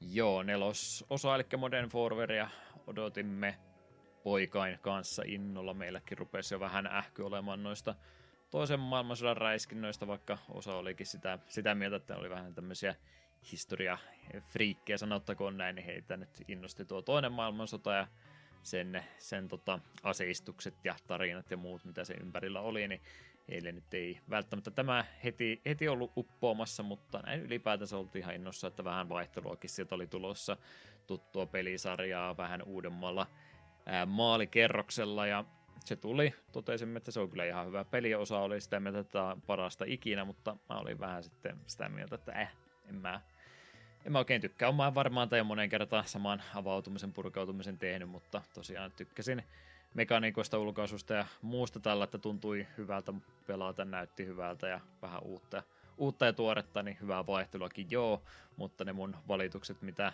peli ympäriltä oli, että nämä killstreakit, mitä tulee, kun tarpeeksi tappoa tulee kerrallaan, niin nämä on vähän liian vahvoja, että näistä voisi ehkä päästä vähän, vähän pienentää jatkossa näiden roolia ja muutenkin sitten ne klaanimatsien ottamiset ja tämmöiset ei oikein tuntunut olevan eturintamalla, kun kaikki vaan levutteli aseita ja muuta, niin toivon, että sitäkin vähän fiksattaisin seuraavaa osaa kohde ja tulevaisuus totesi, että minä olin sitten aivan, aivan eri mieltä kaikkien muiden kanssa, koska siihen se sitten nimenomaan meni jatkossa, niin tuli luovuttua näiden pelien pelaamisesta. Eipä siinä mitään, jos muut tykkää, mutta itselle ei napannut. Muita pelejä, mitä tuona päivänä oli myöskin julkaistu, olivat Dragon Ball Z Budokai Tenkaichi 3 Pleikkari 2, Endless Ocean 5 julkaistu roolipeli ilmeisesti, ja sitten tuo Simpsonit te virallinen videopeli, muun muassa Pleikkari 3 versio tänä päivänä julkaistiin. Onko noista mitään jälkimmäisestä mainittava? Dragon Ball Zeta en silloin nuorempakinen katsonut. Lankomies on kehunut Tenkaichi kakkosta vai kolmosta. Jompaa kumpaa Tenkaitsia on kovasti kehunut, kun hän Dragon Ballia on paljon enemmän katsonut kuin minä. Mutta itse en osaa enempää kantaa ottaa. Kyllä, kyllä. Mulla oli nimenomaan se, kun mä Dragon Ball Zetaan tutustuin, se oli just näiden Budokai Tenkaitsia aikakautta, että kakkonen tuli, kakkonen tuli ostettua silloin, kun eka roundia Dragon Ball Z olen katsomassa ja Budokai Tenkaichi kolmosenkin oli ihan ennakkotilannut sitten ja se on varmaan yksi eniten pelatuimpia Pleikkari 2 pelejä itselläni mitä on pelannut ja vieläkin välillä kun se malttaa aina käyntiin laittaa, niin kyllä tuota Budokai Tenkaichi kolmosta vieläkin tulee välillä testattua. Areenatappelupelihän se on, ettei ne mitään syvällisiä taistelupelejä ole ja varsinkin tuossa noin kun käytännössä joka ikinen joka ikinen taistelija pelittää ihan samalla tavalla, että niillä on identtiset kompot toistensa kanssa, että vaan spesiaalit on vähän erilaisempia, niin siinä mielessä niin ei ole semmoinen peli, että olet sen 40 tuntia pelannut, niin sä osaat jokaisella hahmolla täydellisesti pelata jo, mutta nätin näköinen peli aikansa nähden, silloinkin tuli jo Pleikkari 2 sanottu, että vau, wow, wow, että tämä on ihan niin kuin täydellisesti piirrossarjan näköinen ja System vaan nauraa tänä päivänä, että kuinka paljon paremminkin asiat pystyy vielä tekemään, että ehkä se, ehkä se tota, tota, rima olikin sitten matalemmalla kuin mitä sen tarvitsi olla. Simpsons Gamea en ole pelannut, se oli ilmeisesti ihan ok, ja tässä tulee äärimmäisen vanhentunut olo, että onko siitä Simpsoneiden elokuvastakin oikeasti jo kohta 15 vuotta aika. Me ollaan Juha vanhoja. Me ollaan todettu se monta kertaa, mutta se on koko ajan va- vahvempaa. Voi pojat. 2006, marraskuun 9. päivä, sinä päivänä aivan hirmonen hittipeli oli julkaistu nimittäin Viva Pinata Xbox 360 Jenkkien suunnalla. Rare oli täällä kehittämässä tämmöistä vähän erikoisempaa peliä, näitä pinjattoja, mikä onkaan oikea taivutusmuoto. Yritetään kerätä kokoontumaan omaan puutarhaansa ja niillä voi sitten siinä samassa vähän piha ylläpitoa harrastaa, rahaa tienata niille jollain tavalla. En tiedä, mä en, mä en tiedä Vivapin ja tästä oikeastaan yhtään mitään, mutta kun pelikansi on aika värikäs. Joo, mie tiedän, että se on joku joitsakin piirissä ilmeisesti ihan tykättykin peli, mutta me on katsonut sitä pelikuvaa ja me en oikein ymmärrä, mitä siinä pelissä tapahtuu. Siinä on värikkäitä olentoja. Tuleva jakso aihe siis. 360 nappat vielä jostakin. Oh, olikohan tätä Stararen kokoelmassa mukana? Oisko ollut? Hmm, mahdollista. Täytyy googletella tässä jossain sopivassa välissä. 2005 vuosi ei ole mikään iso peli, mutta otin sen nyt, kun sattui tällä vuodella jotain olemaan. Ai toi, Play 3. PlayStation 2 julkaisu tietystikin kyseessä. Se oli myöskin tällä Suomessa tänä päivänä julkaistu. Sony Computer Entertainment Europe ja Lontoon Studio oli tässä kamerapeliä ollut kehittämässä. Tämmöinen kokoelmapaketti tosiaan 50 eri minipeliä tästä löytyy ja niitä pääsee parhaimmillaan nelistään pelaamaan. Tainu ehkä aitoi jossain kohtaa sivulausessa mennä ohi, mutta jos, jos on huonosti mainittu, niin oletko yhtään aitoi peliä tai koko laitetta livenä koittanut koska? Eikö mehän pari jaksoa sitten puhuttu jostain aitoi jutusta? No mä mietin, että joku, joku kerta varmaan tässä samassa segmentissä joku aitoi peli ollut ja tuli mainittu, että jossain keskisellä olen kerran demo, demokioskilla kokeillut ja siinä on omat aitoi niin ollut. Joo, mulla se jäi siihen, että koska on paikallisessa sittarissa joskus se oli esille ja siihen se jäi. Hmm. Täytyypä katsoa, löytyykö aitoi kameroita vielä jostain helpolla vai pystyykö sinne sitten mitä tahansa, mitä tahansa tota kameraa käyttämään. Mä, mä veikkaan, että se on ollut siihen sitten ihan oma lisälaitteensa. Olettaisin joo. Jepe jep. 2004 vuosi, täällä oli pari pikkasen tuohon verrattuna isompaa pelijulkaisua. Muun muassa Halo 2 oli Xboxille julkaistu. Bungiehan siellä tietysti tätä räiskintäpeliä oli kehittämässä. Master Chiefia tarvitaan taas, kun tuo Covenantti on tuonut sodan aina tänne ihmisten ja kotikunnille asti. Ja kakkososan erikoisuutena oli, että pääsee duala vieldaamaan kahta asetta yhtä aikaa tarvittaessa. Halo 2 on edelleenkin ainut Halo-peli, mitä mä oon pelannut, ja sekin on se 15 minuuttia sohvalla pelattuna kaveria vastaan, ja kun mulla tähtääminen oli siihenkin aikaa tota, tota, konsoliohjaimilla aivan mahdotonta, niin mä käytin pelkästään meille asetta ja jahtasin häntä silleen. Taisi jopa voittakin sen matsin sitten, että töki vain jollain mm. ihme miekalla takapuoleen niin kauan kunnes voit. Mm. Öö, tällä meidän yhteisellä ystävällä, kenen luona olemme pelanneet tätä Dead or Alive volleyballia, niin hänen samalla Xboxillaan olen pelannut Halo 2, pelasin sitä co-oppina aika pitkälle, mutta sitten siinä joku, vä- en tiedä oliko siinä levyissä naarmu tai jotain, kun se käytettynä ostettu, niin jonkun välivideon jälkeen se pe- peli kaatu. Koska kaksi-kolme kertaa yritettiin ja se kaatui joka kerta samaan kohtaan. Me mm. todettiin, että no tää oli sitten tässä, että ei pelata pidemmälle, niin kai se oli ihan hyvä. Emme muista mitään, mutta kun... Se, emme pelaa tommosia pelejä yksin ja kahdestaankin on just semmoista, se, sillä hetkellä se on ihan kivaa, mutta en sitä mulle mitään mieleen. Sepä herkästi noissa tuommoista on. Halo 2 varmaan kaikki eniten hehkutettu, hehkutettu osa ollut, että aina kolmosesta eteenpäin jollakulla on aina ollut sitä eriävää mielipidettä, mutta Halo 2 tuntuu olevan ihan näin eh, kautta maailmaa rakastettu osa ollut kyseessä. Ennen jopa 360-kin, että live-pelaamista silloinkin jo harrastettiin. Alkutekijöissä siinä kohtaa vielä, mutta kumminkin. Jack-pelisarja oli myöskin yhden julkaisunsa tänä päivänä saanut. Jack 3 oli nimittäin tullut tänä päivänä julkaistuksi Pleikkari 2 ja Yhdysvaltain suunnalla. Naughty Dog vielä tuohon aikaa tasohyppelypelejä teki ja tämä oli tämmöinen kolmiulotteinen semmoinen vuosi about kakkososan tapahtumien jälkeen sijoittuja aseita ja muitakin tässä taisi nyt sitten olla enemmän ennen kuin mä en sano sulle sitä puheenvuoroa, mutta mä oon vieläkin sitä Jack 2 vihoissani, että ikinä ennen ollut niin pettynyt jatko-osaan kuin Jack 2. Mie en silloin näitä pelannut, kun nämä oli uusinta uutta. Se oli vielä, joo, silloin vielä kun matkalla opiskeltiin, niin taisin ensin Ratchet Clankit hankkia kaikki Pleikka 2 versiot könttänä, pelasin ne, sitten hankin ka- nämä Jack 1-3 kanssa könttänä ja Minulla ei ole niin isoja traumeja Jack 2, mutta sekin oli ihan, ihan hyvä peli, mutta Jack 3 oli huomattavasti parempi peli. Uh-huh. Kyllä niin kuin ykkönen ja kolmonen on sen sarjan ne parhaat. Joskin yksi asia, mikä minun tulee aina ärsyttämään, me päästä sitä ikinä yli. Olen saattanut tässäkin podcastissa aiemmin puhua. Ykkönen on Jack and Daxter. Kakkonen on Jack kakkonen roomalaisella numerolla. Sitten Jack kolmonen on, ei ole roomalainen numero, se on tavallinen kolmonen. Sille, että miksi kakkoseen, kun mentiin, tiputettiin Daxter nimestä kokonaan pois, ja kun mentiin kolmoseen, niin miksi yhtäkkiä vaihtiin roomalaisia tavallisiin numeroihin? Että mitä helvettiä tämä pelisarja, ei tässä ei ole niinku mitään päätäkä häntä, että ei, logiikka on kadonnut. Ja seuraava oli Jack X Combat Racing. Just mietin, että tuli, tuliko Jack nelosta koskaan, että ihan vaan ei tuo lisää ärsyttääkseen, niin jos voinut tukkimiehen kirjanpidolla vaan vetää neljä viivaa pystyyn, että ota siitä. Helvetti. Tämä on pieniä asioita, tämä jää häiritsevää. Hmm. Joo, Jack 3 on hyvä peli, sen, sen vielä sanon. Pitääköhän meidän oikeasti muuten ruveta pikkuhiljaa miettimään tämänkin podcastin teke- tekemisen lopettamista kokonaan, kun tuntuu joka toinen juttu, mitä me puhutaan, että ollaanko me puhuttu tästä jo aikaisemmin, mutta veikkaan, että meillä rupeaa materiaali olemaan siis pikkuhiljaa kulutettu pari muuta peliä, mitä tänä päivänä oli tullut. En missään tapauksessa vähättele seuraavaa teosta, mutta jätin sen nyt sen enempää selittämättä ja tota, tota, avaamatta. Rumble Roses Pleikkari 2 oli Jenkesi julkaistu tänä päivänä. Kai sitäkin voisi joskus kokeilla. Ja siihen aikaan, kun vähän urbaanimpi vaihtoehto tota, tota, Prätseille ja muille oli olemassa, oli nimeltään The Urbs Sims in the City, joka julkaistiin myöskin eri alustoille – ei Rumble Rosesia varmaan saa yhtään, yhtään mennä haukkumaan. Klassikkoteos.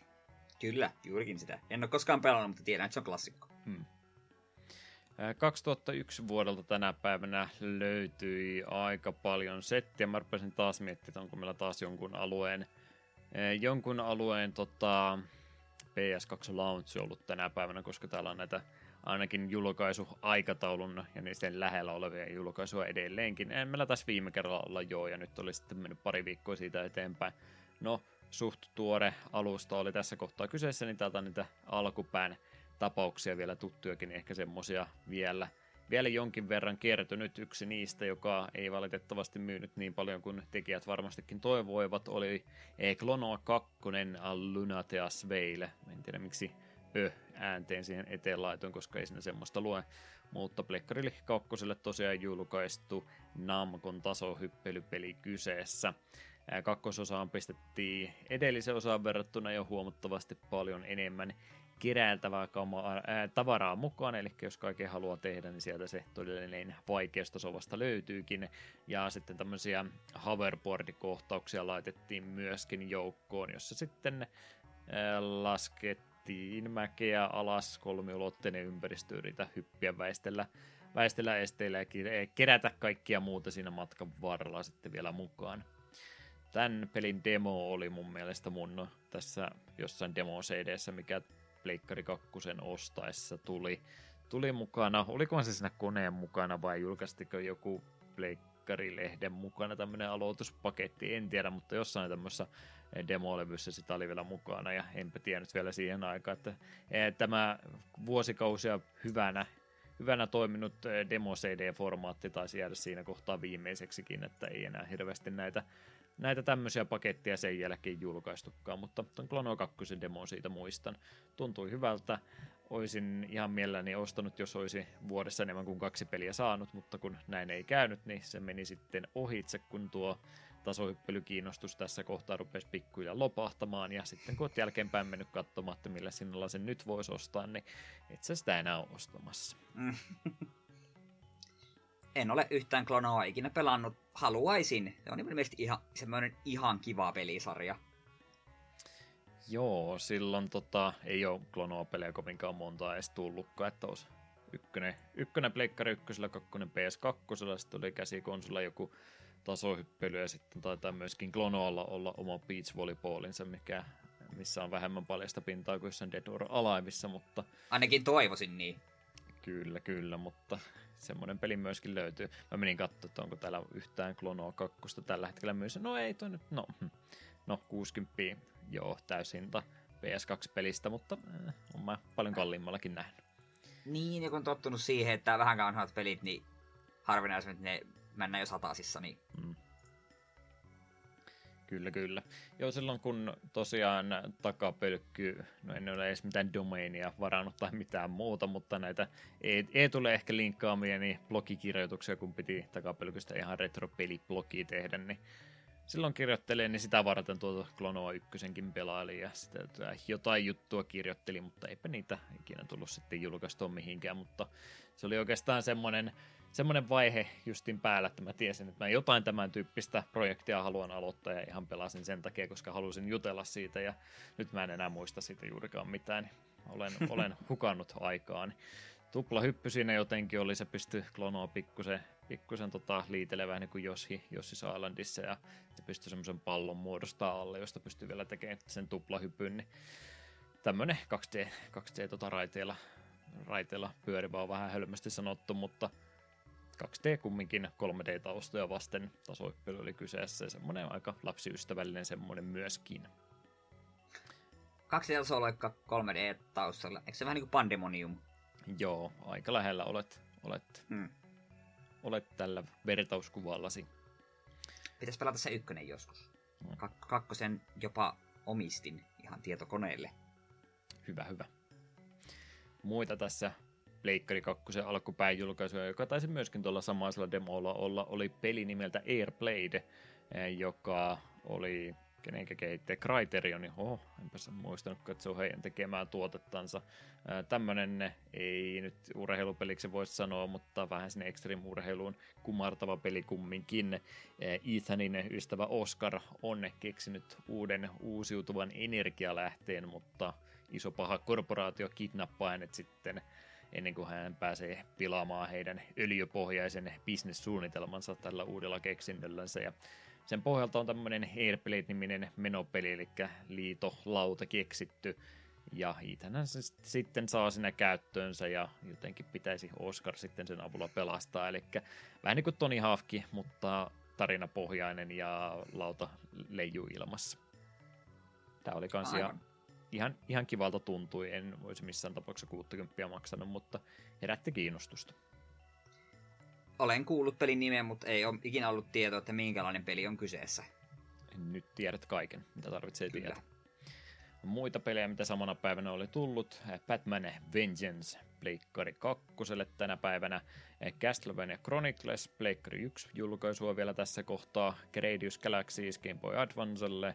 MechWarrior 4 Black Knight Windows-alustalle Jenkkien suunnalla ja Microsoftin Flight Simulator oli saanut 2002 päivityksensä tänä päivänä myöskin täällä Suomessa.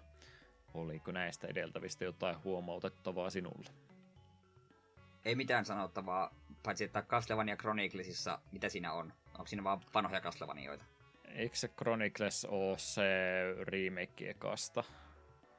Eli vähän niin kuin äh, Super Castlevania kautta tällä Symphony of the Night-tyyppisellä graafisella tyylillä ykkösosa uudestaan tehtynä, näin mä ainakin muistelisin. Okei. Okay. Uskon. Toivotaan, että olen oikeassa. Huomautusta tulee, jos en. Vuodelta 2000 sitten vielä yksi, yksi peli tämän segmentin NOK 2, äh, yksi, otetaan yksi vaan tässä tapauksessa. Escape from Monkey Island julkaistiin tänä päivänä vuonna 2000 Yhdysvaltain suunnalla ja tietokoneille tietystikin. Lukas Hartsi täällä edelleenkin kehittämässä tätä pelisarjaa. Neljännestä osasta olisi kyse. Kaikki pitäisi olla hyvin Melee Islandilla, mutta uusia vieraita on ruvennut sinne ilmestymään. Kuvernöörin paikkaa siellä havitellaan Eleiniltä ja koko saaresta uhataan tehdä turistirysä. Oliko se tämä vai kolmonen, mitä sä teit videosarjaakin? Joskus se taisi olla kolmonen. Eikö ole tehnyt kaikista ekasta kolmesta?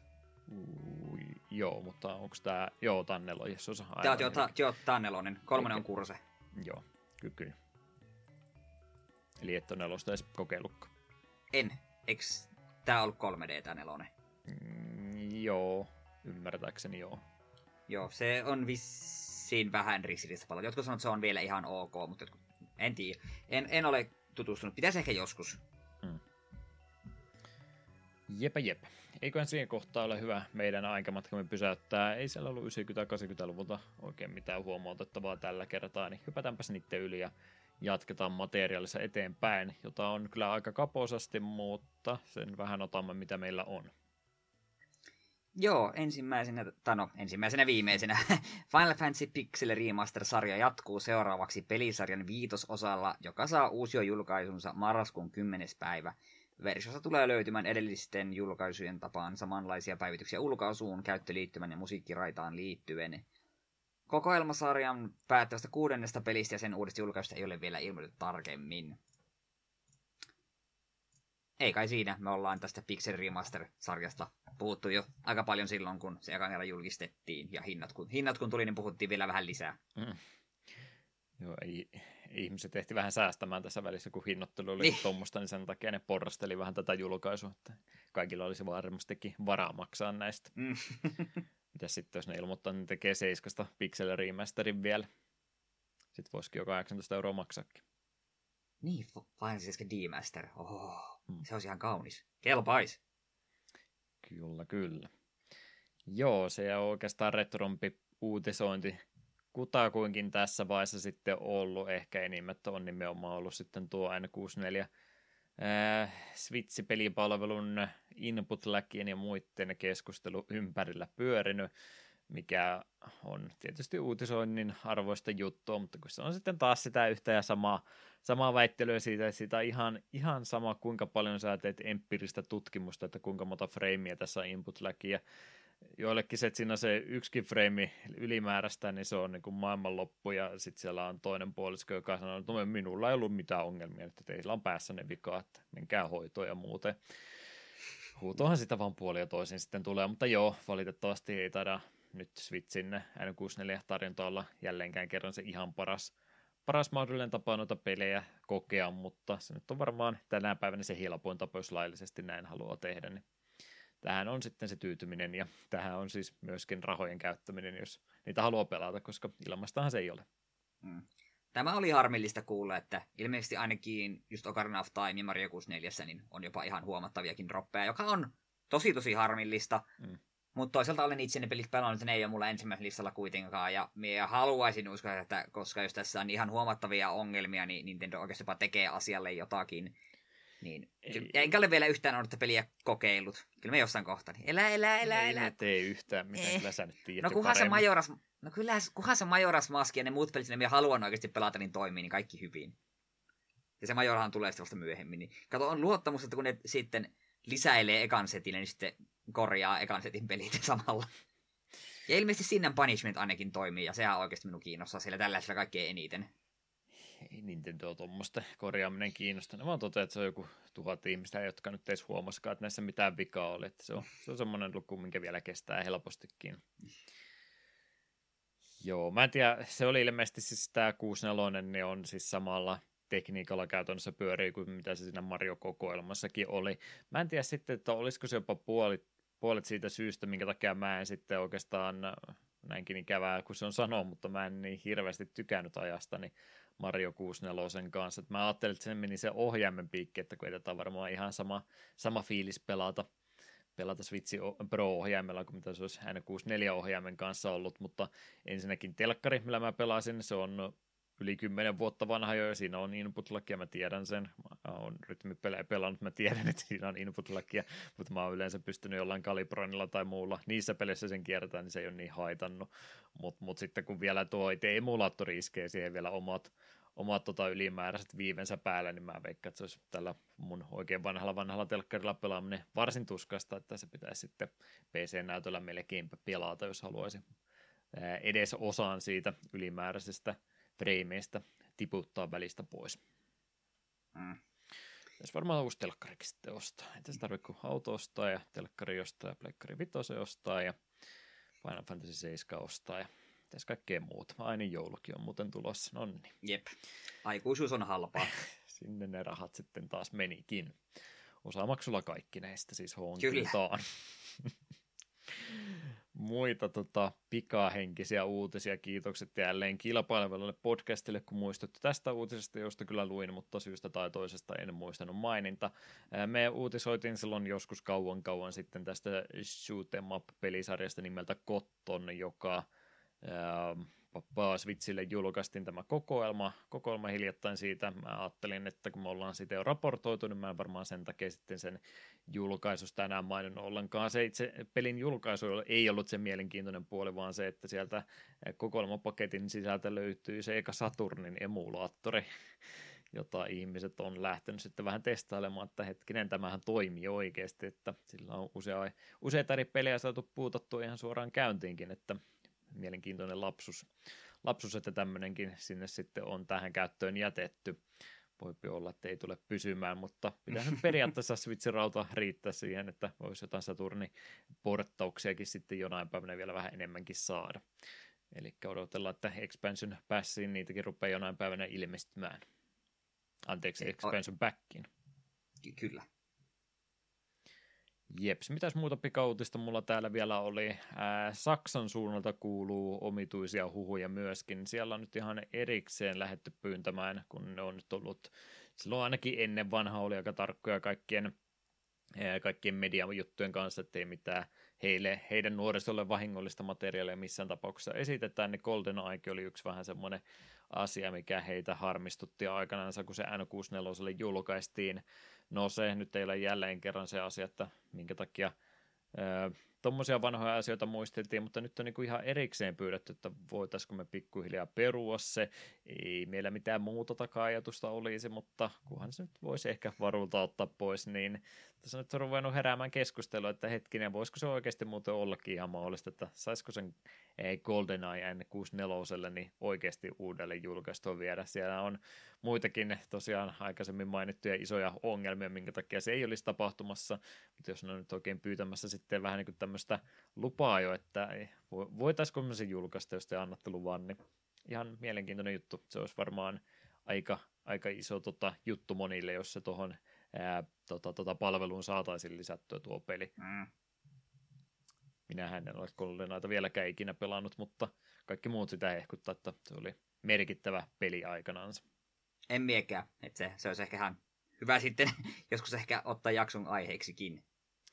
Niin, fiksumpi podcast olisi jaksossa numero 007 pelannut GoldenEyeta, mutta mitäs me pelattiin silloin? Meillä oli parempi peli. Meillä oli, joo, meillä oli James Bond-peli kyllä ollut. Siinä mielessä kyllä, kyllä. samalla, samalla linjalla kyllä.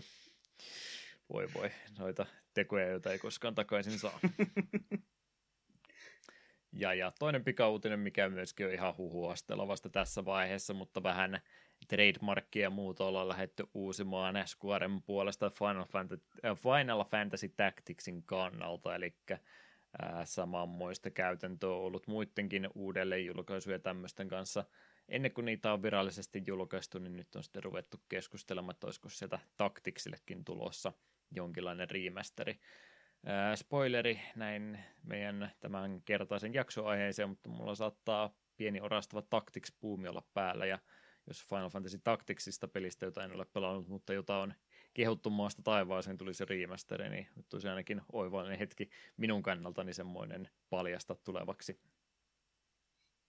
Joo, ja itse taktisista roolipeleistä pidän oikein paljon, ja FF Tactics on jotenkin aina jäänyt niin kuin silleen pelaamatta. En ikinä ole omistanut kyseistä peliä ja Let's Play joskus vähän katsellut aina, ai että tuo olisi kyllä kiva pelata, niin jos sitä remasteria tai edes uudelleen julkaisu johonkin pamahtaa, niin tänne kyllä kiitos. Hmm. Joppo joppo. Ja sitten meillä oli vielä muutamat kolmet kappaleet itse asiassa fanikäännöksiä, joita itse asiassa tämänkertainen jakso muutenkin käsittelee ensi jakso myöskin, niin mitä siellä muuta potentiaalista tulevien jaksojen materiaalia olisi meille tutummaksi englannin kieliksi, kieliseksi käännettynä? Joo, ensimmäisenä on F-Zero Climax, Susakin kehittämä ja Nintendon julkaisema futuristinen kilvanajopeli GPAlle vuodelta 2004, joka on myös pelisarjan viimeinen julkaisu. Graafista ulosantia on parannettu edellisiin käsikonsolijulkaisuihin verrattuna, ja mukana on mahdotettu entistä enemmän ratoja ja kilpailijoita. Mukana on myös rataeditori, jonka tekeleitä, pyst- jonka tekeleitä pystyy jakamaan muille salasanan tai linkkikaapelin välityksellä. Kiitokset käännöksestä kuulla työryhmälle F-Zero Climax Translation Project Team. Siinä on mielikuvitus laukannut, kun tätä tämä porukka on itselle nimeä päättänyt. Mm, joo, sama on varmaan toteat seuraavastakin fanikäännöksestä, mutta Mutta, mutta onko oikeasti viimeistä f sitten noinkin kauan? Mä ajattelin, että se on puoliksi meemi, kun sanoit, että jo vähän aikaa f tullut, mutta jaa, 2004 ollutkin, että no on siinä kieltämättä hetki on vierähtänyt. Joo, fanit on joutunut olemaan aika kohtalaisen kärsivällisiä. Joo, noita tämmöisiä futuristisia ajopelejä on kyllä sitten moni muukin pienempi studio lähtenyt tekemään omaa, omaa tota, henkistä jatkumoonsa tai muu, muuta tämmöistä, että ei siinä mielessä ole mitään, mitään semmoista, että ei pystyisi vähän tuorempaa versiota tämän tyyppistä pelistä pelaamaan, mutta tietysti Nintendo-lisenssillä se oma arvonsa on, että jos ne tuommoisen ilmoittaisi tulevaksi, niin luulisi, että ainakin omansa takaisin sillä tekisivät. Joo, ja esimerkiksi just tämä, mikä Wii Ulle oli tämä, mikä, apua, mikä tämän pelin nimi oli? Hmm.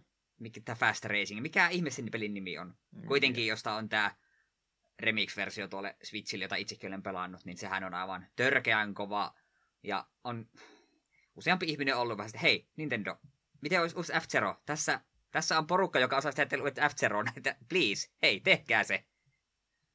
Ei f liity mitenkään, mutta oma, oma tota, futuristinen peli valintani Pleikkari yksi aikakaudella oli pelisarjan mitä Roll Cage ja huomasin Oi, oi, oi. En muista, tossa, että... Tota, että on tullut pari vuotta sitten peli nimeltä Grippi, joka on käytössä Roll Cage, mutta eri nimellä, että pitäisikö tämmöistäkin lähteä kokeilemaan. En muista, että kukaan olisi maininnut Roll Cage olemassaoloa vuosiin. Mm. Ai, että se oli, oli sitä aikaa, kun 3D-radat olivat varsin kulmikkaita ja muuta, ja sitten kun se pelkkä, pelkkä tota, hienous siinä, että ollaan 2 kolme ulotteeseen vaihtu, niin voi, voi niitä tunteja, kun pelkkiä seinän ajelu ja muuhun käytetty ihan vaan siinä mielessä, että miten, minkälaisessa kulmassa tästä lentää ja pääsenkö mä tuonne tyhjyyteen putoamaan tästä välistä ja muuta, niin Roll Cagein time trialia ihan vaan niin seiniä pää on tullut kyllä aivan mahdottomia, mahdottomia tunteja vietetty. Me, minun mielestä minä en ikinä sitä päässyt pelaamaan muuten kuin ihan satunnaisesti kerran pari, että kenelläkään tutulla sitä ei ollut, mutta muistan kyllä, että sitä tuli paljon niin kuin, tämmöistä, että vau, kun näyttää siistiltä. Hmm. Varmaan vieläkin saisin kiksejä siitä, että pääsin sitä peliä pelaamaan. Joo, mä, täydellinen peli eh, sukupolvelle, joka ei halua jarrua painaa jo peleissä, koska niissä pääsi mm. seinillä ja katoissa ajelemaan kanssa, niin jos meni mutka leveäksi, niin se haittaa sitä jotain seinää pitkin, että mm. täydellistä. Oikein. Jeps, jeps. Mitäs muuta käännösjuttua täällä olisi myös? Seuraavaksi on Soul Eater Monotone Princess, Nintendo Wiille julkaissut toimintapeli vuodelta 2008 samannimisen manga kautta animesarjan pohjautuen. Kehittäjänä julkaisin Square Enix. Oma sivutarinaa kehittänyt Oma sivutarinaa kehittämään lähtenyt Square Enix sai myös Studio Bonesilta öö, apua. Tukea. Apua, ah, kyllä. Joka loi anim- animaatiopätkiä peliä varten. Iso ihmisjoukko on alkanut kadota maapallolta ja sarastutut hahmot lähtivät selvittelemään syypäätä kaiken takana. Isoa käännösprojektia varten valjastettiin Anime Game Translations Team 13 hengen voimin. Ja hetkinen, nopeasti vilkaisen kuvat. Mm. Joo, Soul Eater on tämä sarja, jota olen katsonut animena muutaman jakson, vaikutti ihan hyvältä, mutta sitten se vaan jäi. Joo, joo, joo, joo. Itse pelistä, kun ei osaa yhtään mitään sanoa, kun meillä oli joku toinenkin Soul Eater-peli tuossa, olisiko tämä vai viime vuoden puolella, ja about samat sanat, tai siinäkin kohtaa sanoa, että ei, ei, vaan, ei vaan pystynyt. Tämä oli vähän paha justiin tämä ison kolmikon takana tulevat Soonen pitkäaikaiset sarjat, että tämä ja Fairy Tail ja mitä muuta siellä on sitten ollut, niin ei vaan, ei vaan aika riittänyt semmoisia. Nyt mä en tänään, tällä hetkellä oikein mitään vastenmielisempää ajankäyttöä keksisikään, kun ruveta tuommoisia katsomaan. Ei siinä, en, en nyt hauku kaikki, jotka, jotka nimenomaan teistä sarjoista tykkäsivät, mutta että nämä, sanotaanko nyt B, B-tierin tämmöiset sarjat ja siihen sitten kolme, kolmesta kuuteen sataan jaksoa katteltavaa, niin en oikein usko, että mä enää ikinä pystyn tuommoisen. Ehkä eläkkeellä sitten voin katsoa uudestaan. Mm. sitten vielä viimeisenä Line Attack Heroes. Viille julkaistu WiiWare-peli vuodelta 2010 kehittäjän Gresso. Arcade-henkisessä toimintapelissä pelaajan ohjastaman hahmon perässä seuraa iso joukko apureita, joita hyödynnetään erilaisten hyökkäysten tekemisessä – Peliä esiteltiin länsimaille E3-messuilla, mutta siis peli jäi silti japanilaisten yksin oikeudeksi. Käänteenä Brand Newman. Ja Line Attack Heroes kuulostaa mobiilipelin nimeltä. Tiedätkö, semmoinen perus, hmm. että yhdistä kolme peliltä. Ja sitten sulla, sitä muodostuu joukot, jotka menee ja tekee, antaa sulle pisteitä. Okei, okay, hy- hyvä yritys päätellä, mutta ei nyt ehkä ihan kumminkaan. Vähän tämmöinen tota, papaa pyöreällä areenalla heilutaan ja sieltä tulee vihollisia ja yrität olla ottamatta vahinkoa samalla kun teet vahinkoa niin, että tämmöinen arcade-henkinen. Arcade-henkinen peli käytännössä siis kyseessä. Gresso oli studiona semmoinen, että ei niillä vaikka tätä ei sitten missään muualla julkaistakaan, niin kyllä heillä sitten kaikesta huolimatta ihan hyvin meni, että nehän teki nämä Ocarina of Time ja Majora's Maskin nämä 3DS Ah, tämmöisiä pikkujuttuja. Niin, niin kuin heti seuraavana projektina vielä kaikille, että mä en tiedä mitä, mitä alaston kuvia sieltä on työntekijöiden vaimosta tai muuta heillä ollut, että saivat tämmöiset projektit itsellensä, mutta tosiaan hyvin on studiolla tästä huolimatta mennyt, vaikka heidän mm. ensimmäinen peli jäikin kääntämättä. Nintendo on kova luoto. Nämä jotka tietää, mitä ne tekee. Annetaan niille Zelda. Helppo projekti. No niin, siinä olisi tämän osuuden sisältö hoidettuna päiväjärjestyksestä pois. Musiikki breikin aika olisi meillä nytten ja sitten juttelemme tämän jakson pääaiheesta lisää.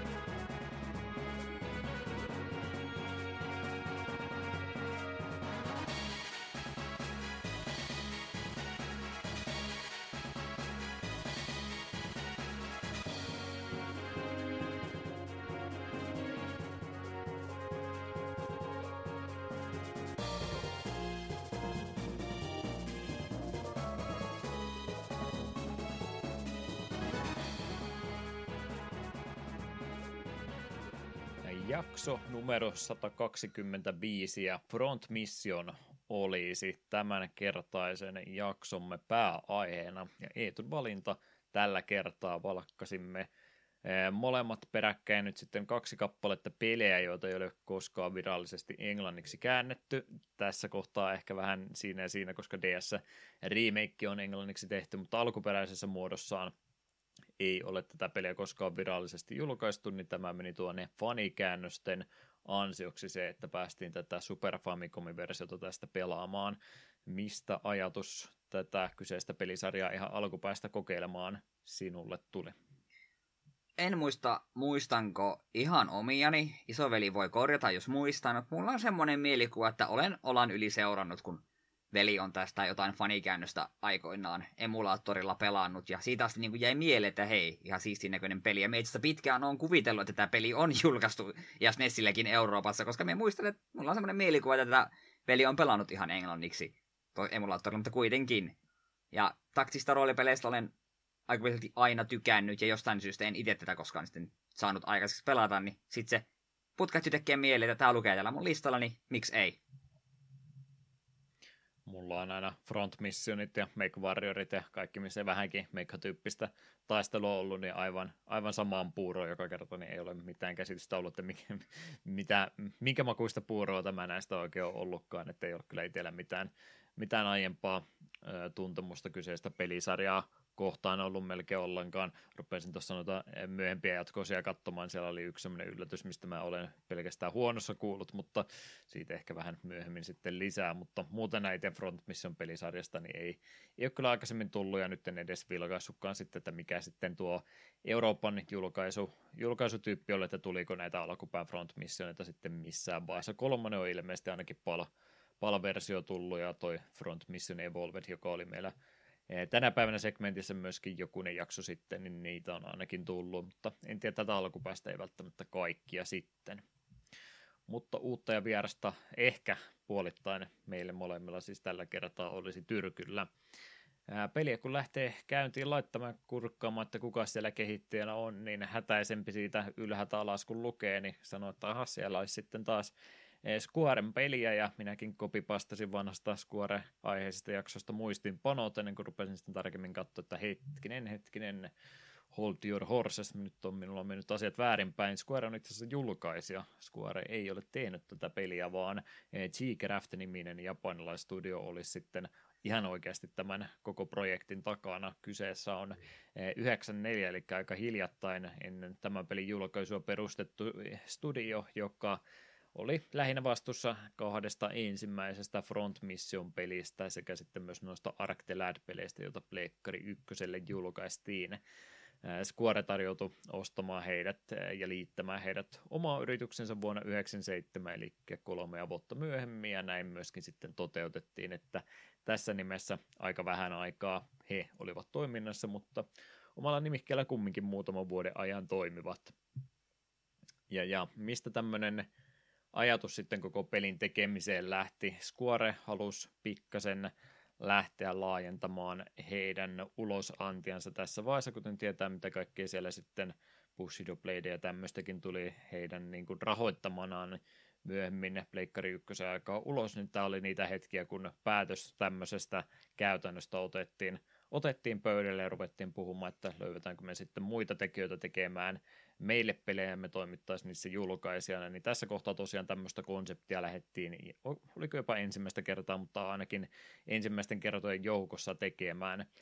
Ja G-Craftin eh, suunnalta henkilö nimeltä Toshiro Tsushida, joka myöskin toimi tämän pelin ohjaajana käsikirjoittajana, lähestyi myöskin Square, että hänellä olisi nyt tämmöinen aika tämmöinen intohimo-projekti, mitä hän haluaisi lähteä toteuttamaan. Meillä olisi tämmöisiä mekhoja ja ne pistäisi toisiansa – ne, huitomaa ja ohjuksia ammuskelee ja kaikkea muuta sodan käyntiä sitten tämmöisellä vähän e, erikoisemmalla japanityyppisemmillä roboteilla.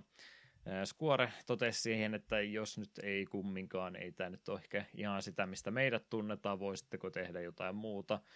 E, Tsushida totesi, että ei me tehdä muuta, me ruvetaan konseptia tekemään ja me tullaan koputtelemaan ovelle sitten vähän ajan päästä uudestaan ja katsotaan, mitä mieltä te olette nyt sitten tällä kertaa tämä jääräpäisyys ilmeisesti sitten tuotti tulosta, koska kyllä se Squarekin sitten totesi, että no antaa mennä. Että he oli ensin sanonut, että no jos teidän se argumentti, että teillä on tämmöinen intohimoprojekti, niin ei se oikein riitä enää tänä päivänä, että nämä budjetit kasvaa koko ajan sitä myötä myöskin rahoittamisen riskit on sitten aika paljon suuremmat, että tätä ei ole enää, emme elä enää Dragon Quest ja Final Fantasy 1 ajoissa, vaan nyt pitäisi niinku semmoista turvallista projektia heittää. Mutta hekin sitten totesivat, että ei tämä välttämättä huono, huono idea lähteä tämmöistä peliä rahoittamaan, saada vähän ää, erilaisempaa peliprojektia heidänkin nimikkeensä alle, että me ollaan nyt Squarena tehty hirveästi tämmöisiä fantasia-pelejä oikeastaan tähän mennessä. Niin antaa tämmöisen pikkustudion tehdä, tehdä tämmöinen mekha-aiheinen taktiikkapeli sitten, että ei me kumminkaan itse oltaisi tämmöistä tekemässä, niin annetaan heidän se tehdä ja ilmeisesti kannattava, kannattava päätös oli, koska Front Missioneitakin sitten sen jälkeen useampi kappale julkaistiin ensin Squaren julkaisemana ja sitten ihan Squaren nimikkeellä, kun tosiaan G-Crafti sulautettiin heidän allensa silloin 97. Mutta tämmöinen pieni tarina Front Mission 1 takaa löytyy. Square siis tosiaan eh, Square Softina tässä vaiheessa vielä julkaisijana. Alustana meillä toimii Super Famicom, eli ei Super Nintendoja nytten ollenkaan, kun ei tätä sitten koskaan kuitenkaan englanniksi lähdetty kääntämään. Japanin suunnalla siis julkaisu tapahtui helmikuun 24. päivä vuonna 1995, eli suht myöhäisestä SNES-julkaisusta oli tässä kohtaa kyse, Pleikkari 1 oli tässä kohtaa jo tullut, mutta paljon vielä hyviä SNES-pelejä tähän aikaan siellä, siellä suunnalla kyllä julkaistiin. Genrenähän meillä siis taktiikkapohjainen roolipeli olisi tällä kertaa. Sen verran haluan kommentoida, että pakko ihan ihailla tätä Toshiroa sille, että kova jätkä, että Square sanoo, että ei, ei, ei teidän kannata tällaista. Aivan sama, minä haluan, minä teen. Niin, selvä, tee sitten, mm. anna mennä. Ihailtavaa. Joo, tuossa kohtaa vielä oli ehkä sitä eh, siimaa sen verran otettavaksi, että pystyy näin tekemään. Nyt, nyt jos sä menet Squarelle sanomaan, että mä haluaisin tehdä tällainen, niin se on varmaan vain nauraa. Ja Todennäköisesti. Kysyä, miten, miten, miten, te, miten te pääsette sisälle ja vartijat paikalle, että vie, viekää tämä hullumies pois. Tehkää, Jep. Jos Kingdom Heartsin nelosta tarjoudut tekemään, niin mene pois täältä. Ei me mitään muuta rahoiteta enää. Kyllä, kyllä. Eikä sinne taustatietoa tarpeeksi mitenkäs Front Missionin maailma, Front Missionin tarina, minkälaiseen seikkailuun sä oot Eetu meitä laittamassa? Joo, pitäkäähän nyt hatuistanne kiinni, mulla on täällä tarinaa ihan jonkin verran kirjoitettuna. Pelin lähtökohta tapahtumapaikkaan Hoffmanin saari, joka on syntynyt volkaanisen toiminnan seurauksena. Kaksi suurta voimaa, eli United States of New Continent, lyhennettynä USN, ja Oceania Cooperative Union, eli OCU, sotivat saaren omistajuudesta, kunnes vuonna 2070 saari jaettiin kahtia rauhan turvaamiseksi. Rauha on kuitenkin varsin epävakaa, ja vuonna 2090 Okun kapteeni Lloyd on osastonsa kanssa suorittamassa tiedustelutehtävää, kun USNn joukot johtajanaan komentia Driscoll hyökkäävät heidän kimppuunsa. Lloydin kihlattu Karen kuolee tässä rytäkässä, ja Driscoll vielä kaillisessa räjäyttää läheisen varaste, varaston ja samalla pakenee paikalla – OCU ja USN molemmat syyttävät toisiaan välikohtauksesta ja sota syttyy. Lopulta osuusten laittaa syyn Lloydin niskoille, joka sitten erotetaan tehtävistä. Vuotta myöhemmin osun OCUn Everesti Olson etsii Lloydin käsinsä ja onnistuu houkuttelemaan hänet mukansa palkkasoturiosasto Canyon Crowseihin lupaamalla, että Lloyd pääsee kostamaan Karenin kuoleman Driscollille. Ja mikään ei motivoi JRPG-sankaria enempää kuin kuollut vaimo. Sepä. Joo, jopa ihan sellainen kunnon pohjustustakin annettu tämmöiselle pelille. En lähde missään tapauksessa väittää, että jälleen kertoisi mitään Shakespeare-mäistä draaman kaarta meiltä tässä se enempää tarjolla, mutta on, on ihan pohjustukset ja kaikki annettu, ja mikä parasta, niin pääsee pelaaja itsekin sen kokemaan, että tuo alku, alkukohtaus, mitä tuossa Eetu kertoikin, niin se oikeastaan toimiikin siis pelin tämmöisenä mekaanisena tutorialina myöskin, että päästään ihan itse siinä kohtaa myöskin kontrolleihin ja kaikkiin muuhun tutustumaan tarinan kulkuun, sillä ei ole mitään vaikutusta, sitä tutorialitehtävää ei, ei voi missään tapauksessa voittaa, mutta kiva, että pääsee tällä itse sitten heti alusta asti näitä vansereita, kuten tässä pelissä näitä menopelejä, mekhoja kutsutaan, niin itse sitten ohjastelemaankin. Mutta haluan... tarinasta ja muusta joo varmasti tässä lisääkin matkan varrella vielä tulee. Joo, sitä haluan heti mainita. Minusta tutoriaali on käytänyt todella hyvin sille toteutettu, kun se on todellakin tappelu, mitä se et voi voittaa. Siellä vaan liikutat joukkoja, yrität päästä hyökkäämään, näet vaan, kun Karenia metetään turpaan, mm. ja sit voi asialle tehdä mitään. En tiedä, musta on tosi toimiva, toimiva keino tehdä tutoriaali, kun se, se, se tu, osuu heti jotenkin sille sieluun, vaikka se eka kertaa näet koko hahmon. Mm. Hyvin toteutettu, enemmän tällaista. Kyllä, kyllä. Ja mikä parasta aina, kun tämmöisissä Japanin peleissä pääsee eh, potentiaalisen eh, suurimman pahiksen kohtaamaan heti alussa asti ja toteamaan, kuinka suuri eh, kuilu näiden hahmojen välillä onkaan, niin se on se paras motivaatio, mitä näistä peleistä saa. Jotkut sitä saattaa haukkoa ylikäytetyksi troopiksi, ja minä, minä en ole sitä mieltä, tämä on parasta ikinä aina. kyllä, kyllä, mutta tutorialia ensimmäisen kampanjan tehtävän muidenkin aikana, niin päästään siis tosiaan näitä Vanser-nimisiä Mekha-aluksia, kaksijalkaisia yleensä, kaksijalkaisia semmoisia ohjastamaan tämän pelin aikana, että vähän tämmöistä futuristista ää, sodankäyntiä tässä harrastetaan, ei, ei laserpyssyä, ei mitään semmoista, että muuten pysytään aika, aika tämmöisenä suht vastaavanlaisena ää, varustelutasolla kuin ehkä tänä päivänäkin, tai jopa siitä taaksepäinkin, mutta vähän tämmöisellä oman, omanmaisemmalla japanilaisella twistillä tietystikin, lähdetään tämmöistä ihan perus maatason sotimista sitten tässäkin pelissä harrastamaan, vuoropohjaisena tietysti sellaisena ja ruudukkopohjaisenakin myös. Isometrisestä näkövinkkelistä päästään tätä peliä pelaamaan, siellä meillä sprite-pohjaiset kauniit pienet alukset liikkuu sitten meidän ohjeistuksen mukaisesti, niin sen tyyppisestä peruspelistä meillä siis tässä olisi kyseessä. Vuoropohjaisuus tietysti aina herättää kysymyksen, että miten tämä homma käytännössä sitten toimii, mutta tässäkin pelissä vaikka vuorot käytännössä on niin, että minä liikutan jokaista omaa yksikköäni kerran ja sitten sama vastustajan puolta, niin ne on semmoisia aika isoja, isoja kokonaisuuksia, niin on tullut niitäkin semmoisia taktiikkapelejä vastaan, missä jos se tasoero on niin kova, että sä pystyt omalla vuorolla koko homma hoitelemaan, niin sehän on suorastaan epäreilua vastustajan näkövinkkelistä, että ne vaan joutuu yli, ylikävellyksi siinä, mutta tässähän se ei käytännössä siis sitä tarkoitakaan, vaikka se onkin sun vuoro, niin kyllä sillä vastustajakin pääsee siis omat juttunsa tekemään, että ää, pystyy vastustajat tota, ää, suojaamaan itseänsä tai ampumaan takaisinkin päin, niin tämä oli semmoinen yllätys, mihinkä mä en ollut ihan heti varautunut. Mulla on toi Tactics E-pelaaminen huomattavasti pienemmässä roolissa ollut kuin E-tulla, niin mulla tuota, ää, otanta ja aikaisempia genren edustaja pelailuja on sen verran vähän, että mä oon yleensä tottunut siihen, että kun on minun vuoroni niin minä teen ja kun sinun vuoroni niin sinä teet, niin mä yllätyin vähän, että hetkinen, tämähän on itse asiassa aika vaarallista. Ja onko tämä suorastaan epäreilu, että miksi sekin, saa, miksi sekin liikkuu, se on minun vuoroni nytten. Mutta mut, mitä, mitä tykkäsit siitä, että ei tosiaan ollut pelkästään näin staattisesti, että minä liikun, sinä liikut ja jatkamme tätä loppuun asti, vaan että käytännössä jos, jos äh, väliselkkaus tulee, niin yleensä molemmat pääsee omat kommentonsa tekemään me en osannut asiaa ajatella, kun tämä oli mulle se suhteellisen ilmiselvää. Diskaajat on pelattu, niin me tiedän kyllä, että jos se yrität mennä vahvaa vihollista vähän nyppäsemään, niin se vetää counter ihan saatanan lujaa takaisin, niin kannattaa miettiä kahdesti, että kenellä tekee ja mitä. Mm.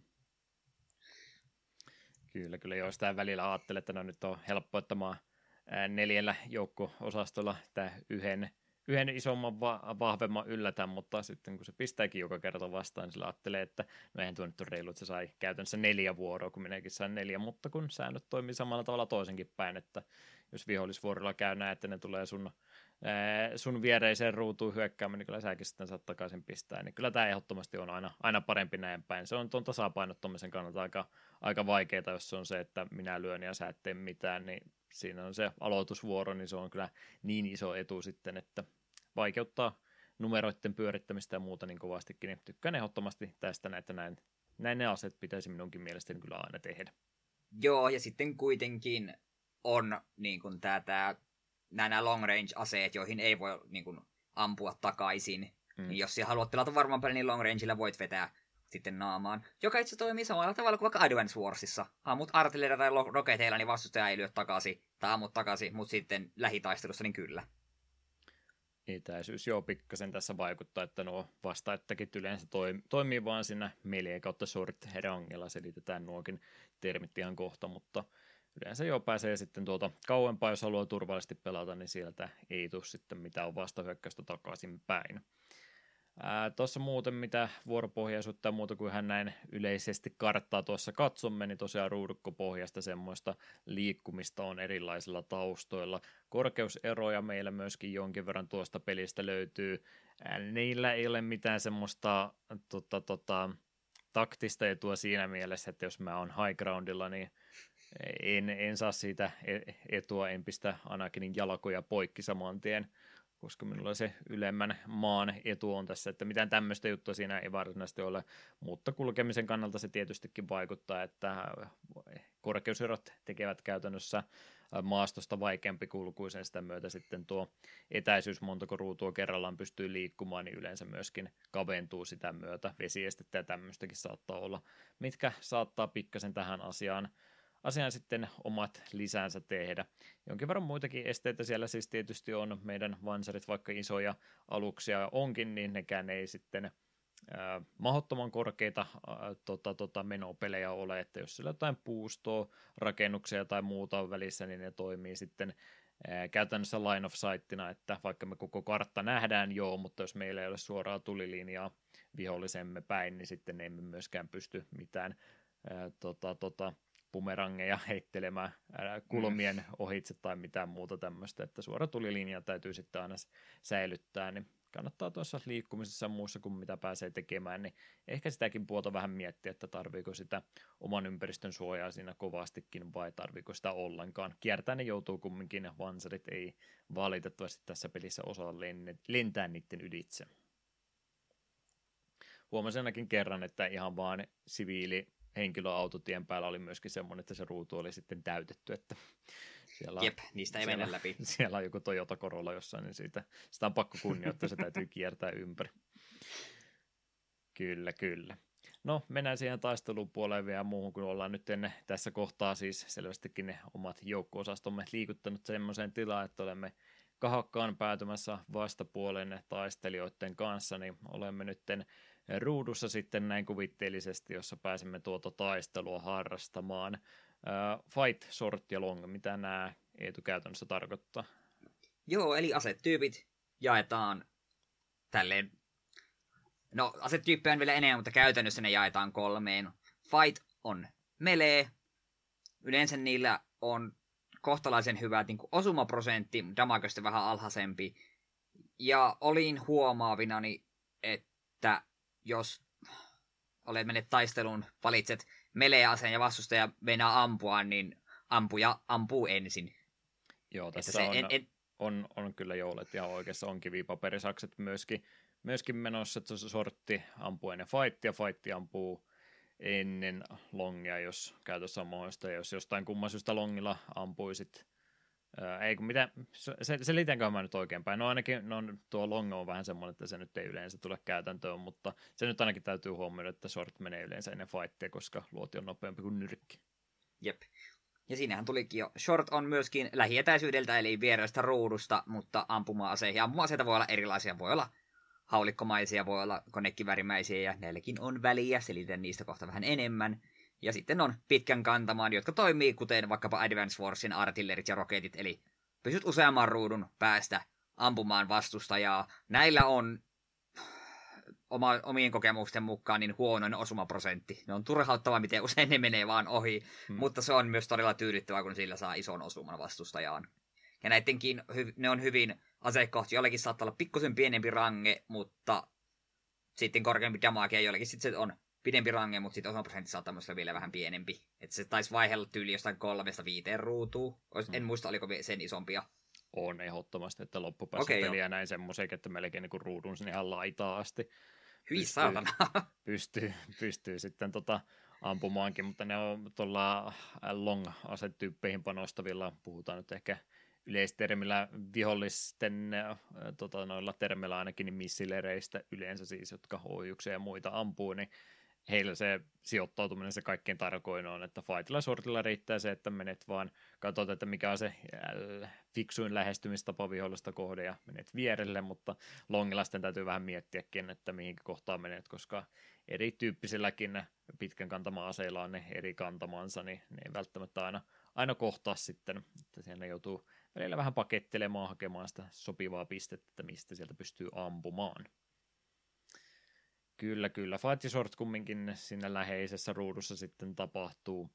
tapahtuu ja se, että minkä takia näilläkin sitten se eroavaisuudet ja muut on, niin tietysti vähän omaa, omaa eriävää teemaakin sen saa, kun on sitten näitä melee-käyttäjiä sitten näiden lähitaisteluaseiden hyödyntäjiä, mutta se, että mikä siihen loppupeleissä vaikuttaa, että onko niitä kumpaa näistä kahdesta parempi käyttää, niin noiden hahmojen pilottien omat ominaisuudet, eli tässä nyt on kaksikerroksinen kehittämismahdollisuus oikeastaan, mitä tässä pelissä tapahtuu, ja toinen puoli on sitten meidän ihan piloteissa haamoissa suoraansa kehitä, tai siis tota, kokemuspisteitä tässä pelissä siis toki saa, koska tämä roolipelikin samalla on, ja sama, samaan aikaan ihan nimettyjä hahmoja kasvatamme tässä peli alusta aina loppuun asti, niin, niin niitä ei ole sellainen ihan lukittu, lukittu siihen, että mitä sä niillä pystyt tekemään. Sä voit periaatteessa mistä tahansa haamusta tehdä minkälaisen tahansa. Tämä menee ehkä nyt taas, kun ei tuon Pokemonia pelannut, niin Pokemon selityksellä, että sä voit periaatteessa tehdä, hmm, nyt ei tulee saman tien kommentti, jos mä annan jonkun väärän esimerkin. Eh, jos sä haluat tehdä Snorlaxista special attackerin, niin sä voit tehdä sen, mutta se ei taida olla, se potentiaali sille ei taida olla siinä niin hyvä kuin ehkä perusättäkeissä. Onko mä Snorlaxin statit miettinyt oikein?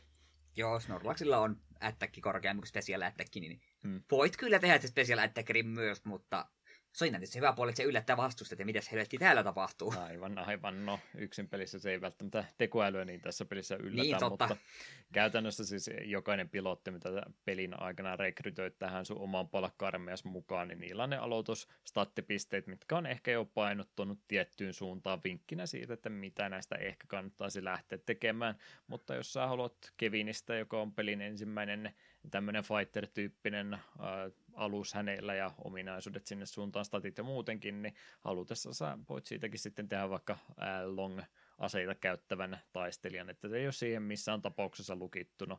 Ja se, miten ne statit sinne sitten kasvaakin, niin se tulee ihan sen mukaan, että mitä aseita sä siinä käytät. Eli jos sä nyt toteat, että ei sillä Kevinillä olekaan kiva nyrkkeä heiluttaa, niin pistät sille eri aseen käyttöön, ammut niitä ohjuksia sieltä takaa, niin se tulee myöskin statteja saamaan sinne, sinne ää, tota, asetyyppiin enemmän kuin mihinkään muuhun, että sä pääset tähän sitten vaikuttamaankin.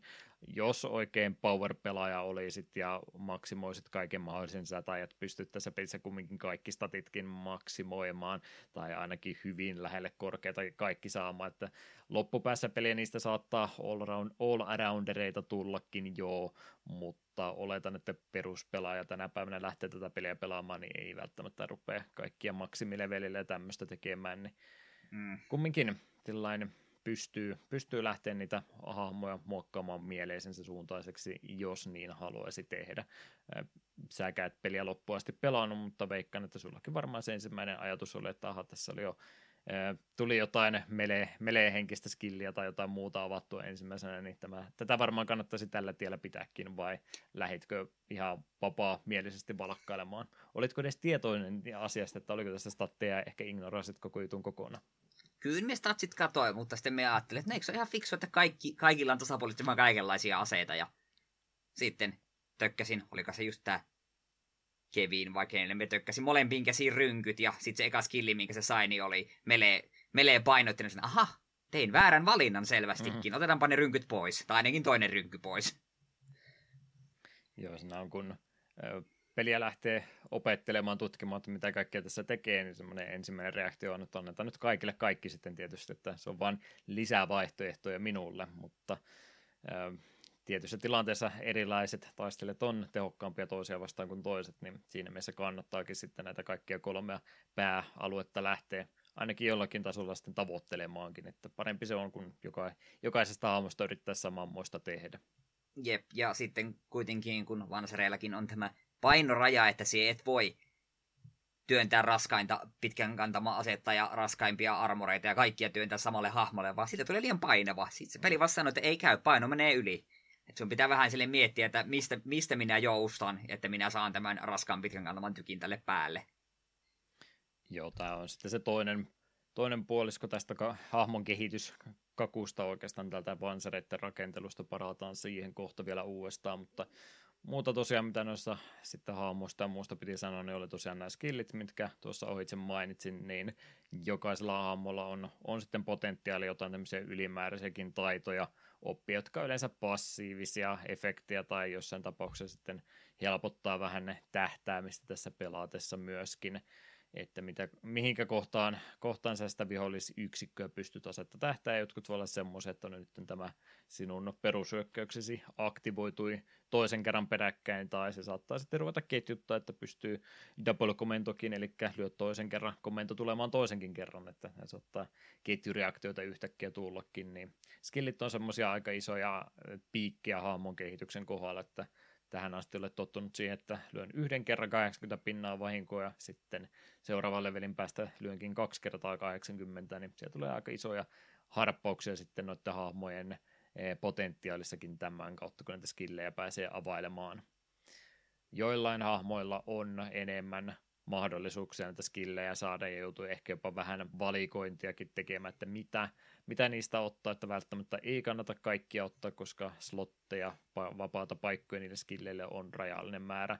Jokaisella hahmolla oma määränsä, mutta yleensä ne valkkaat ne oman asetyypin skillit sieltä suoraan, niitä ei nimittäin kovinkaan paljon ole, niin se on yleensä sille jo aika, aika hyvin sitten asiat tehnytkin jo oikein, kun nämä sieltä osaat tunnistaa. Kyllä, kyllä. No, me olemme nyt Eetun kanssa vansereissamme tuijotamme vihollisen alusta siinä meitä vastaan ja meidän pitäisi päättää, että mitä me tehdään. Me varmaan ammutaan sitä jotenkin, mutta miten me ammutaan? Onko meillä vaihtoehtoja, mitä me voidaan, voidaan tehdä, kun me tuijotamme sitä vihollisen vanseria, että mihinkä sitä vahinkoa voi tehdä? Joo, tässähän tosiaan ei ole vain ja ainoastaan yhtä HP-baaria, vaan jokaisella vanserilla on ensinnäkin molemmissa käsissä, joka käsittää sekä niin kuin käden että olkapään, niin oma HP-mittari, jaloilla on oma HP-mittari ja podilla on oma HP-mittari. Ja jos, sinä, jos vastustajalla on toisella olkapäällään raskas tuo, tuo pitkän kantama ase ja saman niin kuin käden, samassa kädessä sitten vielä rynkky ja se tämän käden pistät paskaksi, niin se ei enää hyökkää niillä.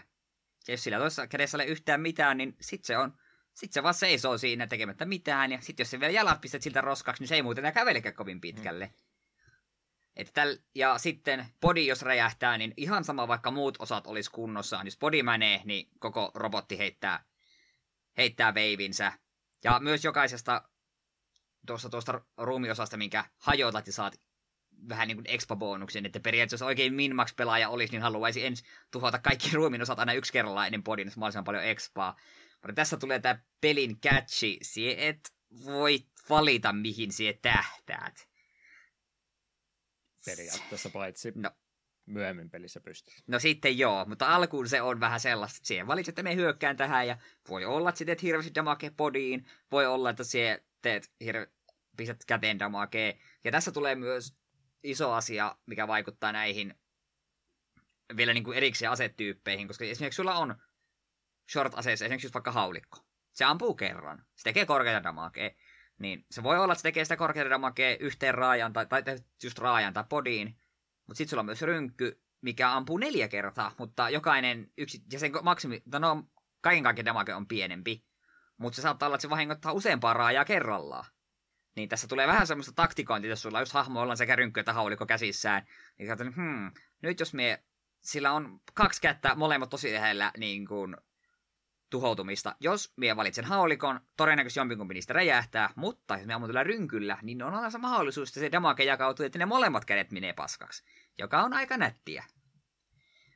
Et, tää on kanssa semmoinen minusta iso asia, mikä tämän pelin tuo lisää syvyyttä, kun tämä ei ole niin ilmiselvä, että ota aina se ase, missä on korkein damage, koska joskus sä haluat sen, mikä jakaa sitä damagea tasaisemmin.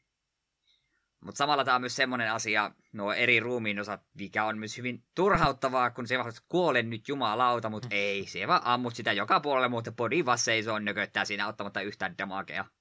Ja joskus tulee sitten taas tämmöisiä käänteisiä, että ammut ensimmäistä kertaa pitkän kantama aseella kaukaisen vastustaja ja siitä tulee kaksi hyvää osumaa body ja se muuten meni sinne. Se ei ottanut mitään muuta damagea, mutta body on paskana ja se riitti.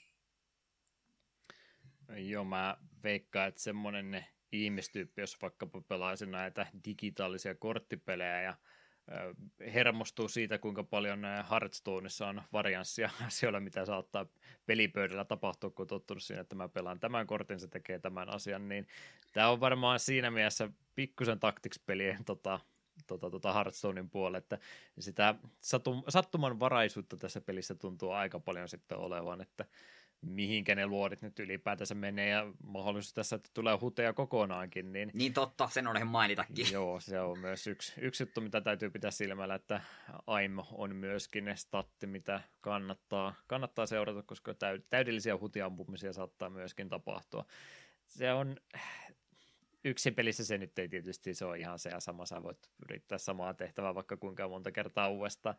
Se on, se on niin tota semmoinen, jatkuvasti tuuliviirifiilis itselläkin, että oi, että kun siellä tuli nyt jotain kivoja efektejä, mä porasin tuolta viholliselta molemmat kädet yhtä aikaa häältä, ai, että kun tää on ihan parasta, ja sitten tulee niitä, kun sä missat kaksi kertaa putkeen kokonaan sillä sun supertehokkaalla kiväärillä, se on tehnyt vahinkoa ollenkaan, oi, nyt se vastustaja sitten vahingossa osui sun podiin kolme kertaa peräkkäin, ja nyt sä hävisit siinä, että se on tota, tota, tunteiden vuoristorataa toisenaan tämän pelin pelaaminen, varsinkin siinä kohtaa, kun vaikeustaso ja oma progressi on sillä tasolla, että ne taistelut myöskin kovin tiukkoja onkin, niin se on, se on, monesti on, on huomannut itsekin tilanteet, että on vanha peli, mutta mä itsekin puristan ohjelmasta kovempaa, kun mä tiedän, että nyt, nyt yksikään niistä luodesta ei saa mun podiin osua, tai mä häviän tämän kartan, ja sitten kaikki menee ohi, ja nojautuminen taaksepäin, ja helpotuksesta huokausta nyt saa taas hengittääkin välillä, että se on, se on tuo nopan heitto, niin se on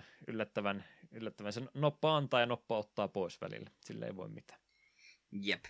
Tämä on yksi asia, mikä vähän kyllä tosiaan pisti turhaut- turhauttamaan. Totta kai muissakin on Disguise näissäkin on critical hittejä tämmöisiä, mitkä on myös... Vai onko Disguise critical hittejä? No kuitenkin on taksiorville, missä on critical hittejä tällaisia, mitkä sitten aiheuttaa tällaisia turhautumista. Tässä kyllä oli. Välillä tuntui suorastaan epäreilun niin kuin randomilta. Että mm. ei voi olla totta, että taas huti. Ja miten et, miten et osu siihen yhteen ainoaseen ruumiosaan, mihin pitäisi osua.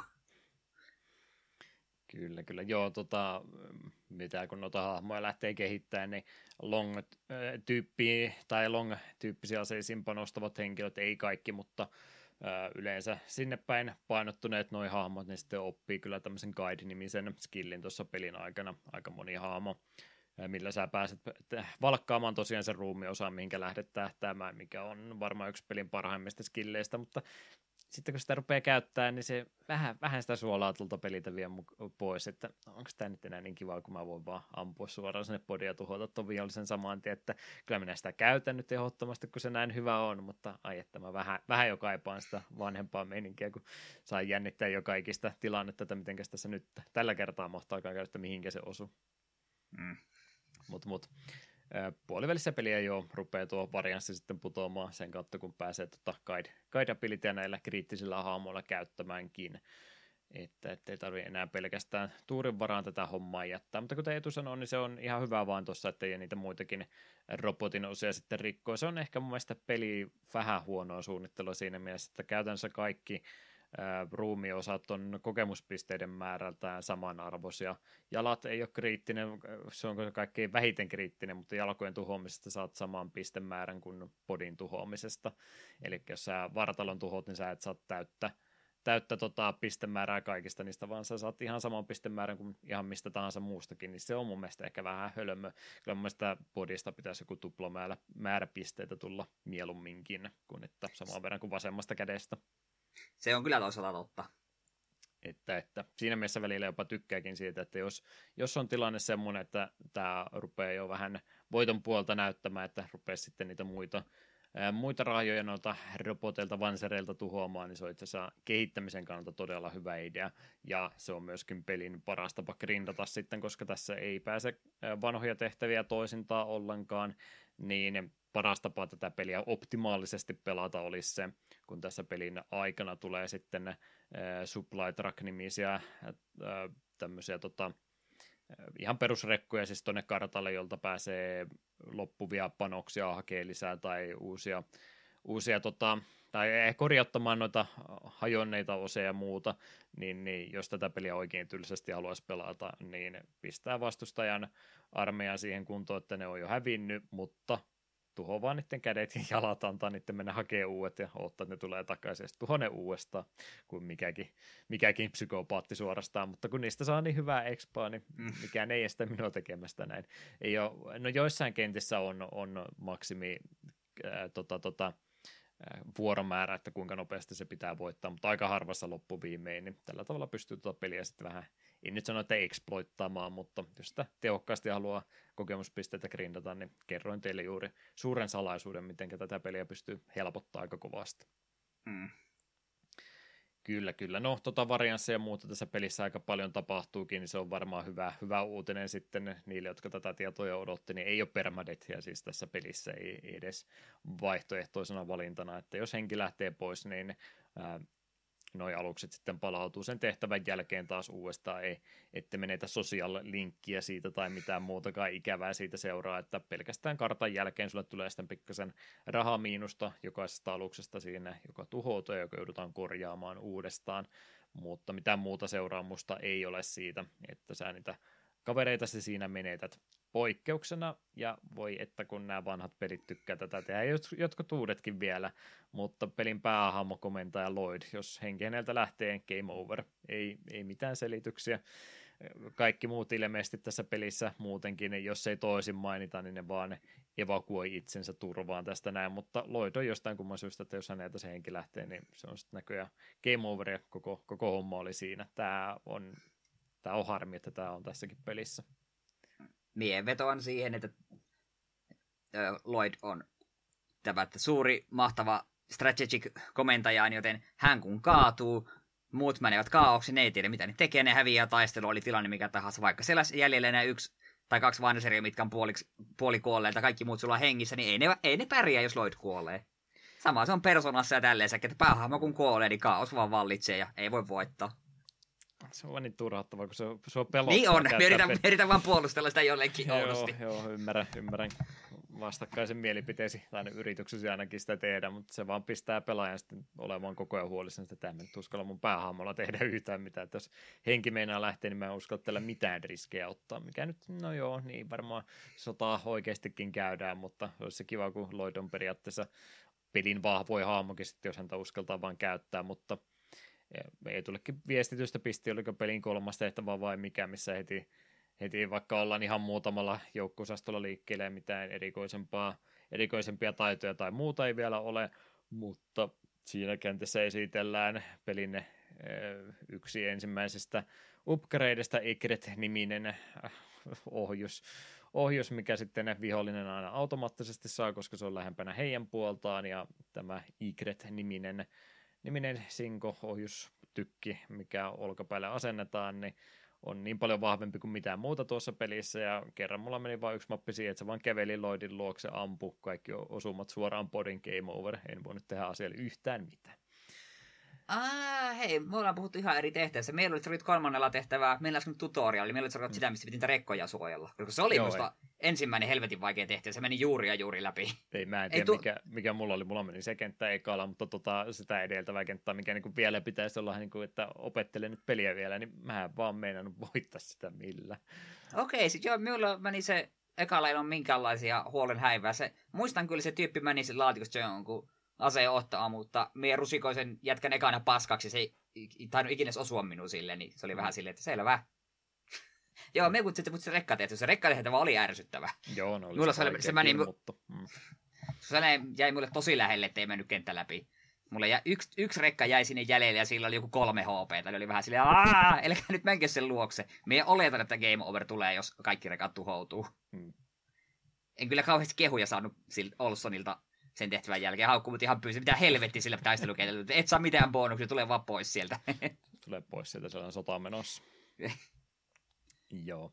No rekkoja tosiaan tuossa on Piivi on tämä haamon nimi, joka meidänkin mukaan liittyy tuo Eetu mainitsema kentän jälkeen, ja se toimii sitten tämmöisenä täydennysrekkana, että enneltä voi käydä panoksia ja kaikkea muuta siis vielä hakemassa.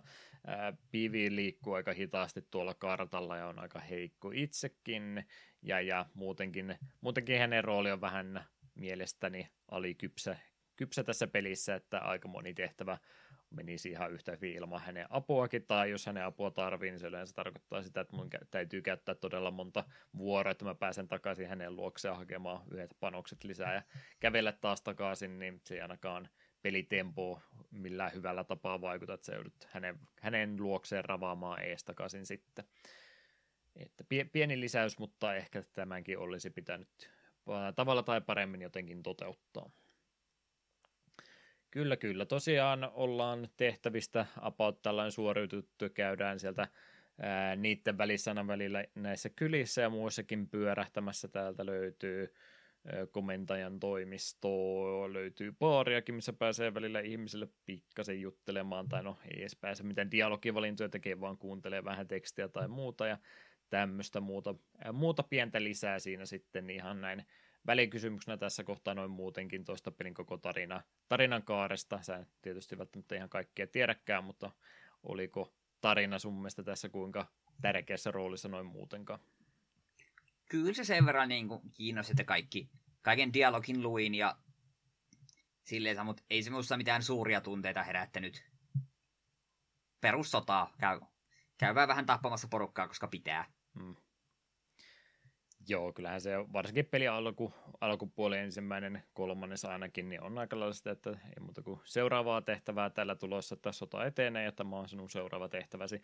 Mitä pelisemmälle peli etenee, siellä rupeaa kyllä toki twistejä ja törniä tulemaan sitten ja vähän tuo ja hahmomääräkin rupeaa asettumaan sillä uomille, mitä pitäisi saada, niin niin, niin, niin kyllä se hahmojen välistä kemiä ja muutakin sitten saadaan vielä joukkoon sekoitettua, mutta ei ole, ei ole sillä tavalla niin kuin jossain Final Fantasy tai tämmöisestä, niin, niin ei ole sitä tarinaa tässä ihan niin paljon, että ehdottomasti mekaniikka, pelimekaniikkavetoinen peli meillä tässä kohtaa on kyseessä.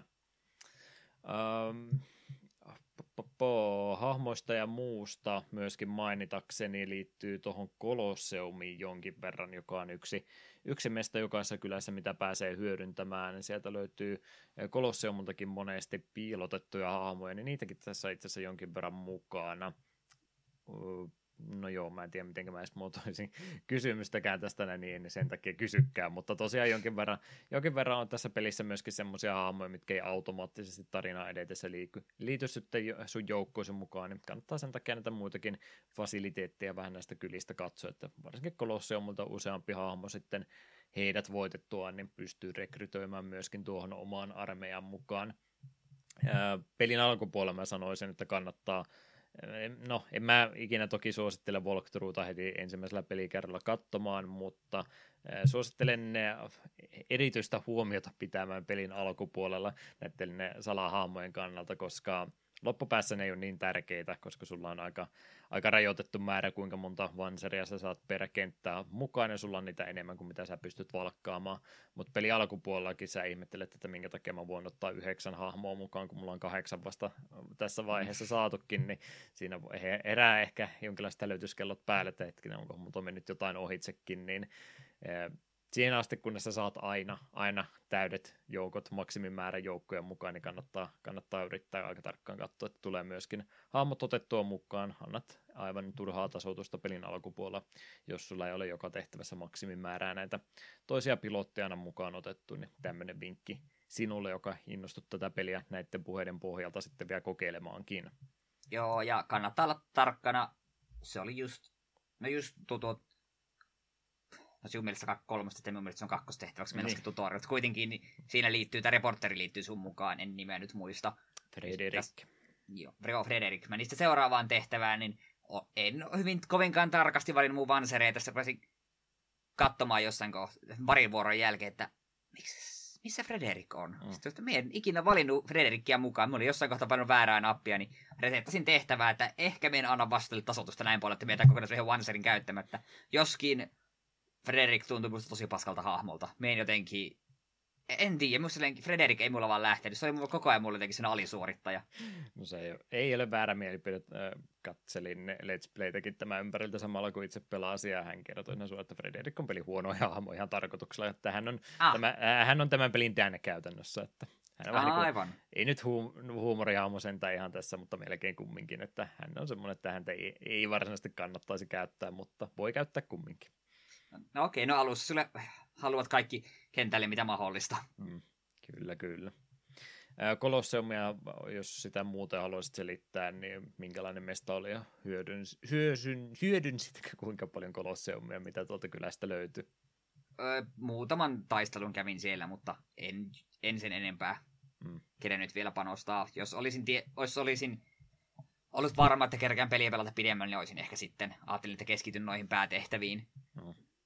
Joo, Colosseum on tosiaan tämmöinen grindattava elementti, ainut semmoinen, mikä pelistä löytyy, että Colosseumilla voit käydä yksi vastaan yksi, tai siellä taisi olla itse isompiakin otteluvaihtoehtoja tarvittaessa, mutta ei nimmäkseen pääpaino on tuossa yksi vastaan yksi otteluissa, että pääset yhden omista piloteistasi, ketä haluatkaan sitten ikinä käyttää, niin ottelemaan toista tekoäly vastaa eh, siihen asti, kunnes henki omalta kummalta ennen siinä lähtee sä pystyt myöskin sitten tota, rahaa pistämään, ja on, onkin pakko laittaa rahaa pelin, kun sä sieltä valkkaat ketään vastaan otteletkin, niin tämä ei ole, vaikka kuulostaakin hyvältä, niin tämä ei ole hyvä, hyvä tota, expan lähde varsinkaan kokemuspisteiden lähde, koska sä saat tosi vähän kokemuspisteitä tästä näin. Sä taidat muistaakseni saada, jos otat sieltä jonkun vähän itseäsi vahvemman vastaan, niin sä taidat saada pykälää enemmän, mutta et siltikään niin paljon kuin tavallisista tehtävistä.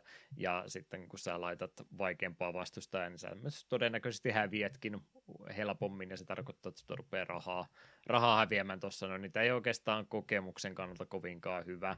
Jos sä 1.01 kertoimen ottelua 12 kokemuspisteen palkkiolla jaksat grindata tuntikausia, niin okei, sä voit ehkä sen yhden levelin sieltä ottaa silloin tällöin.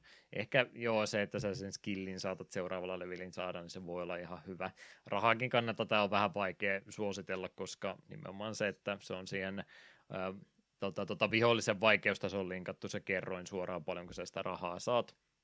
Niin, niin jos sä haluat varmasti voittaa, niin se on se 1.01 kerroin, niin sä saat se yhden rahaa jokaisesta sadasta, sadasta panoksesta, mitä oot sinne laittanut, niin sekin on aika hidasta hommaa, mutta mut, jos jaksaa oikein kovasti aikaa pelin kanssa käyttää ja tuntuu, että peli on vaikea niin ja haluat ottaa sen työvoiton tästä pelistä, niin kyllä sitä Kolosseummekin sitten pikkasen kannattaa tässä tapauksessa hyödyntää. Rahaahan tässä pelissä nimittäin palaa. Mä ainakin sain kaikki rahani aina käytettyä. Mulla ei ollut ikinä semmoista huolta, että voi voiko jo enää mitä, mitä, mitä ostaa. Että aina vaan toivoisi, että sitä olisi enemmän. Joo, vansareitten pitäminen ajan tasalla ja aseiden uustelu tähän menee, niin se on kallista, kallista lystiä. Hmm. Siitä me ei ole kyllä nyt sitten vielä puhuttukaan ollenkaan, eli se oli se toinen puolesta hahmon kehitystä muusta, niin vansereitten ylläpito, varustelu, tämmöinen, niin se maksaa rahaa. Kerropas, mitenkä, mistä osista Vanser tämä meidän ihme mekaaluksemme oikein rakentu? Joo, eli Vanserilla on totta kai niin kuin tämä body, siitä löytyy HP ja kaikki paino ja muut arvot. Sitten löytyy molemmat kädet, käsistä riippuu kaikilla oikeastaan on nämä arvot, just painot ja niin poispäin. Ja käteen pystyy, molempiin käsiin pystyy laittamaan sekä olkapäälle tämän pitkän kantaman aseen, että sitten ihan kämmenee jonkun, joka lähitässä tai tuo, tuo, tuo, tu, niin fight-aseen tai short range aseen. Sitten sulla on totta kai jalat, sitten sulla on, öö, oliko se backpack vai millään nimellä oli, hmm ja komp- kompuutterit. Siellä on vaikka mitä osia ja kaikilla on omat statsinsa ja kaikki vaikuttaa kaikkeen. Kyllä, kyllä. Body yleensä riittää vaan, että missä on eniten defenseä ja HPtä, niin se on aika lailla se helpoin valinta ottaa, jos varsinkin siinä kohtaa, kun sitä painorajoituksia ei tarvitse liikaa kunnioittaa, se on tietysti se painavin osaakin, mutta siinä ei se enempää pääse miettimään. Sitten kun noita muita osia ruvetaan miettimään, niin shoulderislotti tosiaan, kun Teetu sanoi, niin ohjuksia ja näitä muuta saa sinne laitettua. Sinne pystyy myös kilvet laittamaan, niin joo, totta. mikä, on, mikä on myöskin semmoinen sitten asia, mitä kannattaa miettiä, että jos, jos panostat long range-aseisiin, niin saat melkein jo automaattisesti lukittukin siihen, että sun täytyy kyllä ottaa molempi olkapäihin olkapäihin sitten tuommoiset pitkän kantaman aseet syy johtuu siitä, että yleensä ohjuspohjaisessa aseessa on kolme panosta aina kerrallansa. Eli niistä loppuu sitten kuritkin vielä kaiken lisäksi kesken, ja kolme on aika vähän, niin se on melkein pakko molempia olkapäihin laittaa. Se tekee, se, sen takia mä rupesin epäröimään tota mun kivipaperisakset vertaista, koska missilerit on käytännössä heikkoja toisia missilerejä vastaan, koska ne ei voi blokata toistensa ohjuksia ollenkaan, niin siinä mielessä niin, tuo vertauskuva ei oikein, vähän, vähän mennäsi ontuakin. Mutta mut, tämä valinta kannattaa tosiaan tehdä siinä kohtaa, kun olkapäitä miettii. Kädetkin, kun ne on molemmat oma, oma toinen puolisko kokonaisuutensa, niin se ei ole välttämättä automaattinen päätös että sä laitat samat kädet sitten molemmille puolille. Käsissä on kumminkin tämä aimstatti, se mikä ratkaisee aika paljon. Eli, eli perus, perus tota, JRPG-pelaaja katsoi, että no tuossa on kolme HP ja kaksi defense enemmän, niin mä laitan sen, mutta kun tässä pitäisi nyt ottaa sitten huomioon se nopaheittokin, että kuinka usein se minun vanseri osuu siihen, niin I'm Statti on kyllä semmoinen, että mä ainakin uhraan ihan mielellään vähän noita kestävyyttä sen takia, että mä osuunkin sitten varma, varmemmin näillä panoksilla, niin ei välttämättä kannata aina sitä kaikkein jykevintä tota, panseria, rakentaa, panseria anteeksi, rakentaa, vaan kannattaa vähän miettiä, että olisiko siihen mun kerta laakikiväärini parempi ottaa se kaikkiin tarkin käsiikin ja laittaa vaikka toiseen käteen sitten jotain muuta, niin tälläkin pääsee, mm. pääsee mieleensä mukaan sitten muuttamaan. Jalat nyt ei ole niin tärkeä valinta, että siinäkin voitaisiin miettiä, että haluanko mä joko liikkua paljon yhdellä vuorolla vai haluanko mä jaloistakin tehdä mahdollisimman, mahdollisimman vahvat Et, et, jalat tosiaan on se kaikkein vähiten tärkeä osa sun vanserissa, että vaikka ne menisi rikki taisteluaikana, niin sä pystyt vielä liikkumaan, muistaakseni puolet vähemmän kuin aikaisemmin, mutta kyllä sä vielä liikkumaan pystyt, niin, niin siinä, sen kannalta ei kannata ehkä niin, niin siinä stressata. Toki se on kiva, kun niitä panoksia sinne jalkoihin menee, niin tietää, että aina kun mä näen, että minun jalkani va- vaurioituvat, niin mä oon aina iloinen, vaan että se olisi voinut, mihinkä tahansa muualle se olisi mennyt, niin se olisi ollut huonompaa. Se on totta. Kyllä. Mutta jalat on, mun mm. mielestä jalat oli aina kaikkein tyylikkäämpien näköistä. On, on, on. Ö, graafisesta ilmeistä muusta sanottuna niin, niin peli muutenkin on nätin näköinen, mutta ai että kun ne on ottanut vielä eri, erityisesti huomiota siihen, että ne on jokaisen osaankin vielä animoinut eri tavalla. Ne spriteit on niin pikkuriikkisiä siellä ruudulla, mutta voi herreästi, kun on jokaisen jalankin esimerkiksi tehnyt ihan omaksi mm. spritekseen, niin ai että kaksi peukkoa ylöspäin kyllä, että on, on tuommoisia yksityiskohtiinkin jaksanut näin vanhassa pelissä aikaa sitten käyttää. Joo, menneen vähän asioiden edellä, tämän pelin graafinen ulkaisu on kyllä, ah, jumalauta miten hyvän näköinen. Joo, no kun siitä nyt kerran puhutaan, niin hahmoportreittia sieltä löytyy, ne on nätit, niillä suutkin välillä jopa liikkuu, silmätkin räpsyy, äh, ihan taustat ja kaikki muut aika helposti, helposti lu- luettavaa ja tämmöistä. Väriäkin siellä aika paljon on, mutta se on semmoista hillittyä värimaailmaa kumminkin, että se ei ole nyt Advance Warsin pastelliväriä tai muuta, että on, mm. on, on, on ruskeita vihreitä, mutta on, on sitten tummaa sinistä ja tämmöistäkin, jos on äh, kaupunkikenttää tai jotain muutakin, että värikäs peli se siitä huolimatta on. Ja sitten tosiaan kun katsoo, että kun siellä on kaunista pikselitaidetta, se trukkikin näkyy parissa kohtaa, ai että mä näin sprite-trukki jossakin. Herranjestas, että nätin näköinen peli täytyy kyllä kehua. Ainut semmoinen pieni miinus graafisella ulkoasulla on siinä, että kun se on isometrinen vinkkeli, jota sä et pysty kameraa pyörittämään, niin kaupunkikentät tässä on vähän, kun ei oikein meinaa niiden talojen taakse nähdä, niin missä se tie siellä takana menee välillä unohtataan, että siellä olikin vihollinenkin tuossakin kohtaa. Sä pystyt ohjaamista, mä en muista mikä painikin se oli, että sä pystyt laittamaan spriteit vilkkumaan sillä, että ne tulee tulee niiden taustojen päällekin, että ne on kyllä itsekin tiedostanut sen asian, mutta vähän se tuommoisessa kaupunkikentissä, niin tuo ulkoisuus sitten häiritsee sitä luettavuutta, mikä tuosta pelistä löy- pitäisi niissä mm. kentissä löytyä. Mm, totta.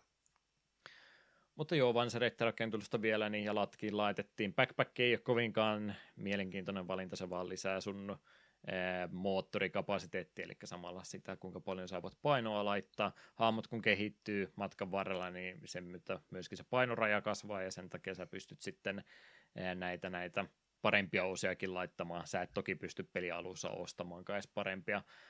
Parhaimpia asioita saman tien, mitä pelin lopusta löytyy, se nyt olisi epäreilua muutenkin, mutta toi painorajoituskin on semmoinen, mikä joutuu vähän valintoja tekemään, että aina ei pysty niin sanotusti parhaimpia asioita laittamaan päälle, vaan välillä täytyy vähän sitä painorajaakin miettiä.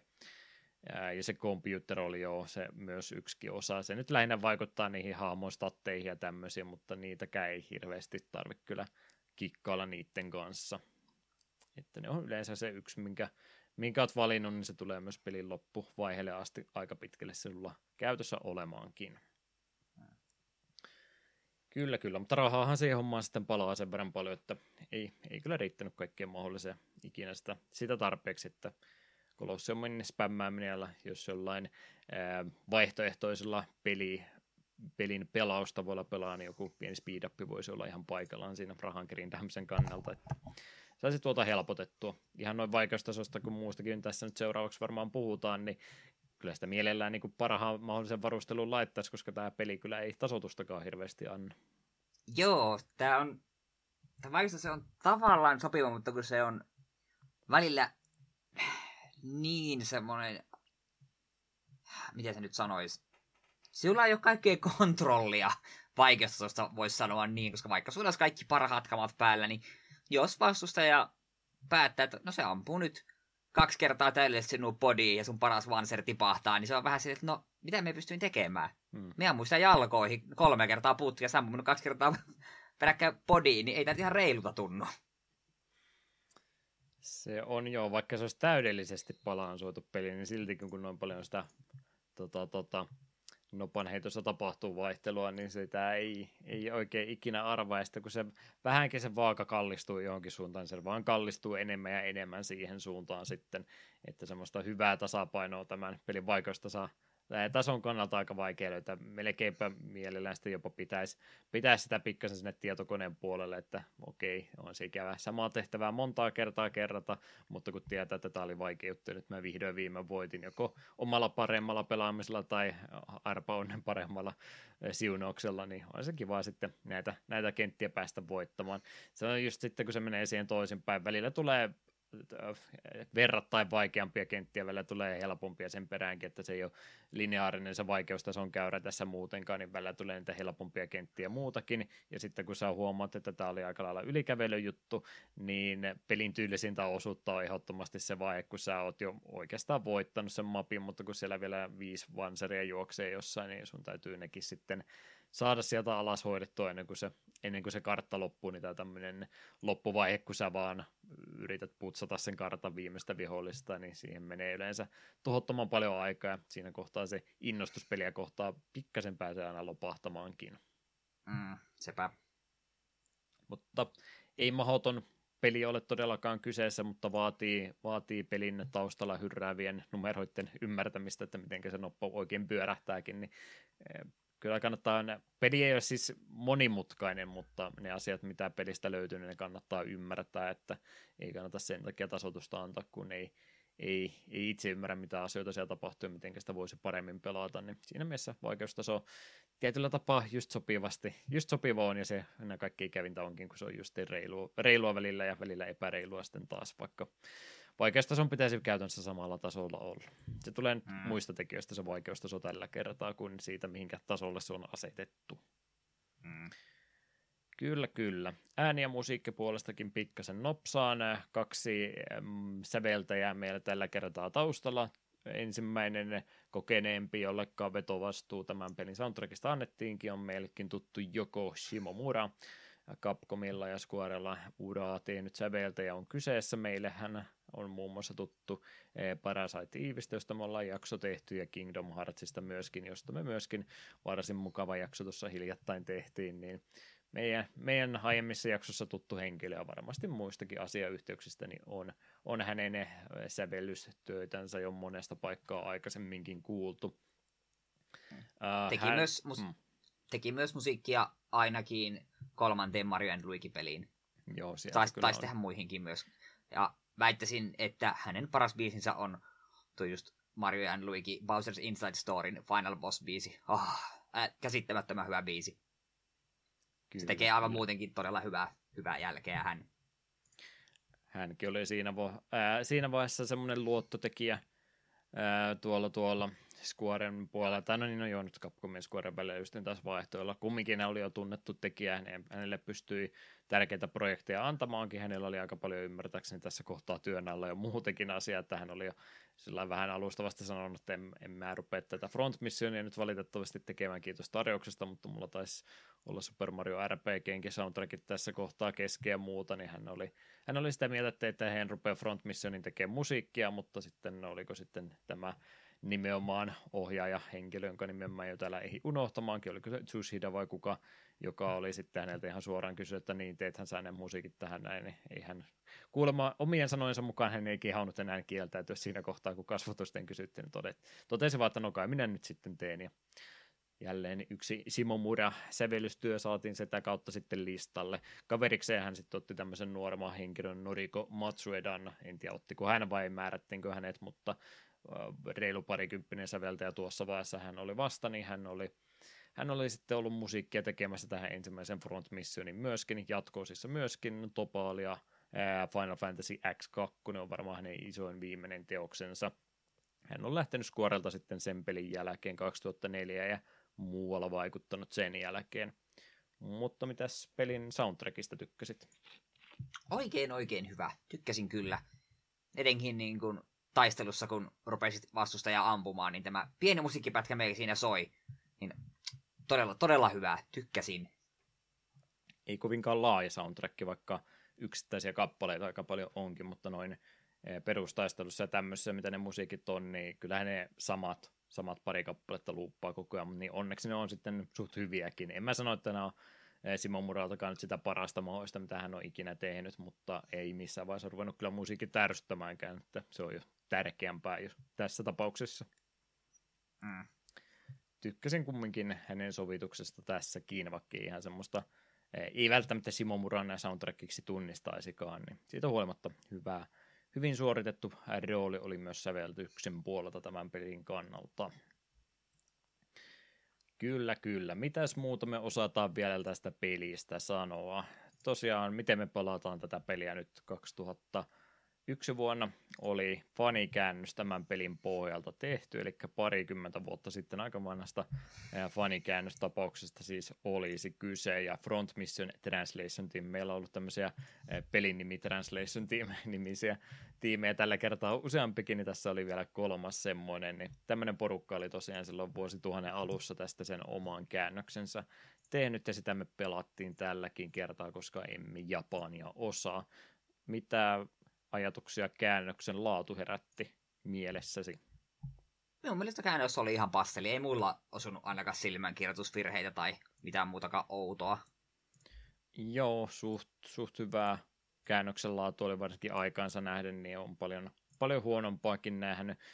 Se, että Super Nintendo-peli ja kiroilua ne ei ollut lähtenyt ottamaan tästä pois, niin se on semmoinen keskustelua herättävä elementti joka ikinen kerta. Se on ihan sama, jos siellä Japanin, Japanin tekstissä on niitä kirosanoja ollut, ja sä menet ne sitten kääntämään, niin se on periaatteessa oikein käännetty, mutta sitten on aina aika moni, joka on sitä mieltä, että no kun Nintendo on aina sensuroinut ja kaikki kiroilut, niin se olisi pitänyt myöskin tässä kohtaa tässä kohtaa kääntää niin, että laittaa sitten jotain hittoa korkeintansa, että ei nyt mitään, mitään törkyisempää näiden suuhun laiteta, vaikka henkiä täällä ovatkin toisiltansa pois ottamassa sodan aikana, niin se on aina semmoinen keskustelu, mistä monta eri mielipidettä tuntuu, tuntuu kuuluvan, mutta ihan noin perus, peruslaadultaan suoma, suomea puhuvina, niin itsekään mitään isompaa virhettä ainakaan huomannut, huomannut tuossa käännöksen laadussa, että ajoi asiansa ainakin mitä katselin muiden pelaamana tuota peliä, vähän vanhempaa, vanhempaakin videoitakin saattaa olla, niin tietyillä vaihtoehtoisilla pelitavoilla, miten tuo teksti sitten esiintyy ruudulla, niin saattaa pientä vilkkumista tai muuta tämmöistä tapahtua tietyssä koodissa, niin tää, tämmöistä pientä virhettä saattaa olla, mutta ei varsinaisesti pelin ymmärtämiseen mitenkään sekään sitten vaikuta. Mutta sitä tosiaan mietittiin, kun meidän ohjaaja oli näinkin jääräpäin, että minä teen semmoisen pelin kuin minä haluan, ja te vaan rahoitatte sen ja antakaa minun tehdä tästä eteenpäin, niin ilmeisesti oli ihan kannattava päätös. Japanin suunnallakin yli 500 000 kappaletta tämä peli sitten myy, mikä on varsin, varsin hyvät luvut pelille, jolta ei ilmeisesti ihan hirveästi odotettu, ja joka pelkästään Japanissa vain julkaistiinkin, että ymmärrettävä kyllä, että pelistä sitten ihan sarja saman tien laitettiin laitettiin käyntiin, että uutta osaa tehokkaalla vauhdilla ruvettiin saman tien kehittämään. No, mitäs jos meidän kuuntelijoiden joukossa löytyy henkilöitä, jotka osaavat Japania puhua ja haluavatkin tätä peliä pelata jollain muulla alustalla, niin mitkä ovat heidän vaihtoehtonsa? Joo, Wonderswan Colorille on tullut vuonna 2002 versio, Pleikkarille 2003, DSlle tuli maaliskuussa 2007, ja tämä tuli myös Pohjois-Amerikassa ja ilmeisesti myös Euroopassa. Mm, Pohjois-Amerikka oli vaan mainittu, että en okay. ihan varma, onko, onko sitä pala-alueen versiota olemassa. No, no okei. Okay. Ja sitten 2008 PS1 klassikkina tullut myös Japanissa. Ja pelisarjahan ei tosiaan tähän jäänyt. 96 tuli Front Mission Series Gun Hazard, 97 Front Mission 2, ja Front Mission Alternative, 99 Front Mission 3, 2003 Front Mission First ja Front Mission 4, 2005 Front Mission 2089, Front Mission Online ja Front Mission 5, Scars of the War, 2006 Front Mission 2089 2, okei, okay. ja 2008 Front Mission 2089 Border of Madness, 2010 Front Mission Evolved ja 2019 Left Alive.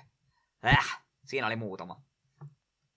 Ja kun tuossa tuon 2019 Left Alivein pongasin, niin mä mietin, että ei hetkin, että onko tämä Front Mission-peli oikeastikin. Mä en tiedä, pongasitko sä tota ollenkaan, mutta tota kyllä aika moni YouTube-kriitikko kyllä polki niin ma- markoon tuota Left Alivea kuin olla ja voi, että... Aa, tää peli! Mitä helvetti, kuuluuko tää Front Mission pelisarjaa? Ei se mikään Tactics-peli, vaan se on selviytymisräiskintäpeli. Mitä hel... Ah, joo, kyllähän mä tästä kuullut pelkkää huonoa. Mm. Että sitä sitten vaan parin vuoden päästä päästään takapelkkyjaksossa käsittelemään. No ei pari vuotta onneksi ihan riitä vielä. Mutta 2029, kun me vielä edelleenkin porskutamme iloisesti, niin sieltä se napsahtaa kuule sitten saman tien. Olit siihen valmistautunut tai et. Uff. No, jos Front Missionia tässä muodossa haluaa pelata, niin onneksi näitä Tactics-vaihtoehtoja täällä enemmän on kuin Left Aliveja. Kyllä, kyllä. No niin, nyt on pelistä puhuttu mielestäni varsin perinpohjaisesti, niin olisi aika jonkinmaista loppuyhteenvetoa vetää tämän pohjalta. Mikäs jäi Eetula pelivalinnastansa mieleen? No, me sanoin heti tähän alkuun, että tykkäsin. Tämä oli tosi, tosi, tosi hyvä peli ja jälleen kerran kova tavoite olisi, että jatkaisin tätä vielä jakson jälkeenkin. Ja täällä on just sitä, mitä me odotinkin. Tämä on nätin näköinen, tämä on pirun kovaa taktista roolipeliä, musiikit on hyviä ja kaikki vaan toimii. Sillä joo, vähän ehkä turhan paljon randomia välillä tuossa osumisessa ja tälleensä, mutta se on loppujen lopuksi pieni asia ottaen huomioon, milloin tämä peli on tullut. Että aikansa nähden tämä on ihan uskomaton tekele. Ja jos ne tämän uudelleen julkaisis jossain vaiheessa nykykonsoleille tai tekisivät jonkun remakein, niin kyllä kelpaisi. Että minulta saa ehdottomasti suosilta, jos niin kun taktiset roolipelit on lä- lähelläkään sydäntä, niin tämä on ehdottomasti ainakin testaamisen arvoinen. Väittäisin, että suuri osa tulee tästä pelistä tykkäämään, että kaksi peukaloa ylöspäin minulta, ihan ehdottomasti. Lämpöinen suosittelu lähtee kyllä iteltäkin tällä kertaa höl- hölmö minä, kun mä niin huonosti taktiksia pelaaja joka kerta, kun ei tule ehdottaa että jaksoa no tämä ei Shining Force nyt tässä tapauksessa, mutta joka kerta ollut, että ai, että tähän osu, osu todella hyvin, että tätä lisää, sitten mä en kumminkaan pelaa tätä lisää, niin hyvä, että pakotat minua näitä pelaamaan, koska jälleen, jälleen kerran oli kyllä mie- mielekästä pelaamista, mulla ei, ei edes riitä ajatus siitä, että tulisi pelattua loppuun asti, vaan mä haluan pelata loppuun asti, sitten pelata vielä uudestaankin vielä paremmin tämän näin. Se vaan, että riittääkö aikataulussa ikinä tilaa näin tehdä, niin sitä epäilen hyvinkin vahvasti, mutta että mieli edelleenkin jäi kyllä peliä pelata enemmänkin ja sitten varmaan pelisarja jatkaa eteenpäinkin, että pelihän nyt on mekanikolta muuta loppuviime kun ne ymmärtää, niin aika, aika kevyt kumminkin, niin tästä vielä, jos pääsee lisääkin rakentamaan monimutkaisempia mekanikkoja ja muuta, niin ai että tästähän saa vaikka mitä ihanaa irti.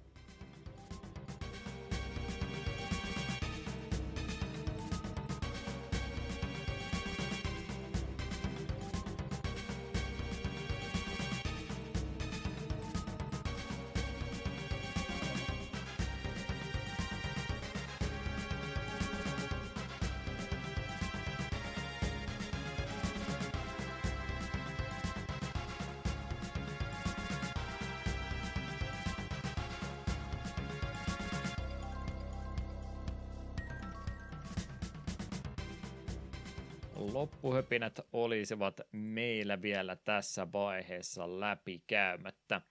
Mitäs meillä olisi suunnitelmia tulevaisuuden varalta? Nyt on muuten semmoinen tilannekin, että meillä on enää kolme jaksoa tänä vuonna jäljellä, mitä ihmettä tällekin vuodelle tapahtui. Sepä, sepä. Elämä on tällaista. Joo, meillä olisi seuraavan kerran 23.11. Juhana valitsema tuo, tuo fanikäännöspeli, ja se olisi Tomato Adventure-peli, josta puhuttiin vasta ihan muutama jakso sitten, ja tämähän vaikutti jo silloin lupaavalta, niin olin ihan mielissä, niin kun Juha tämän vali- otti omaksi valinnakseen. En ole vielä itse päässyt tätä aloittamaan, mutta ilmeisesti sulla on jo sitä hiukan alla. Kyllä on, ja How Long to Beatia kattelen, niin ei mikään hätä ole edes aloittaa kattelu, mikä mahdottoman pitkäkään JRPG kyseessä. Että podcasti, ilmais podcastiksille ee, tekijöille, niin juuri sopivan mittainen, sanottakoon näin. Okei. Okay.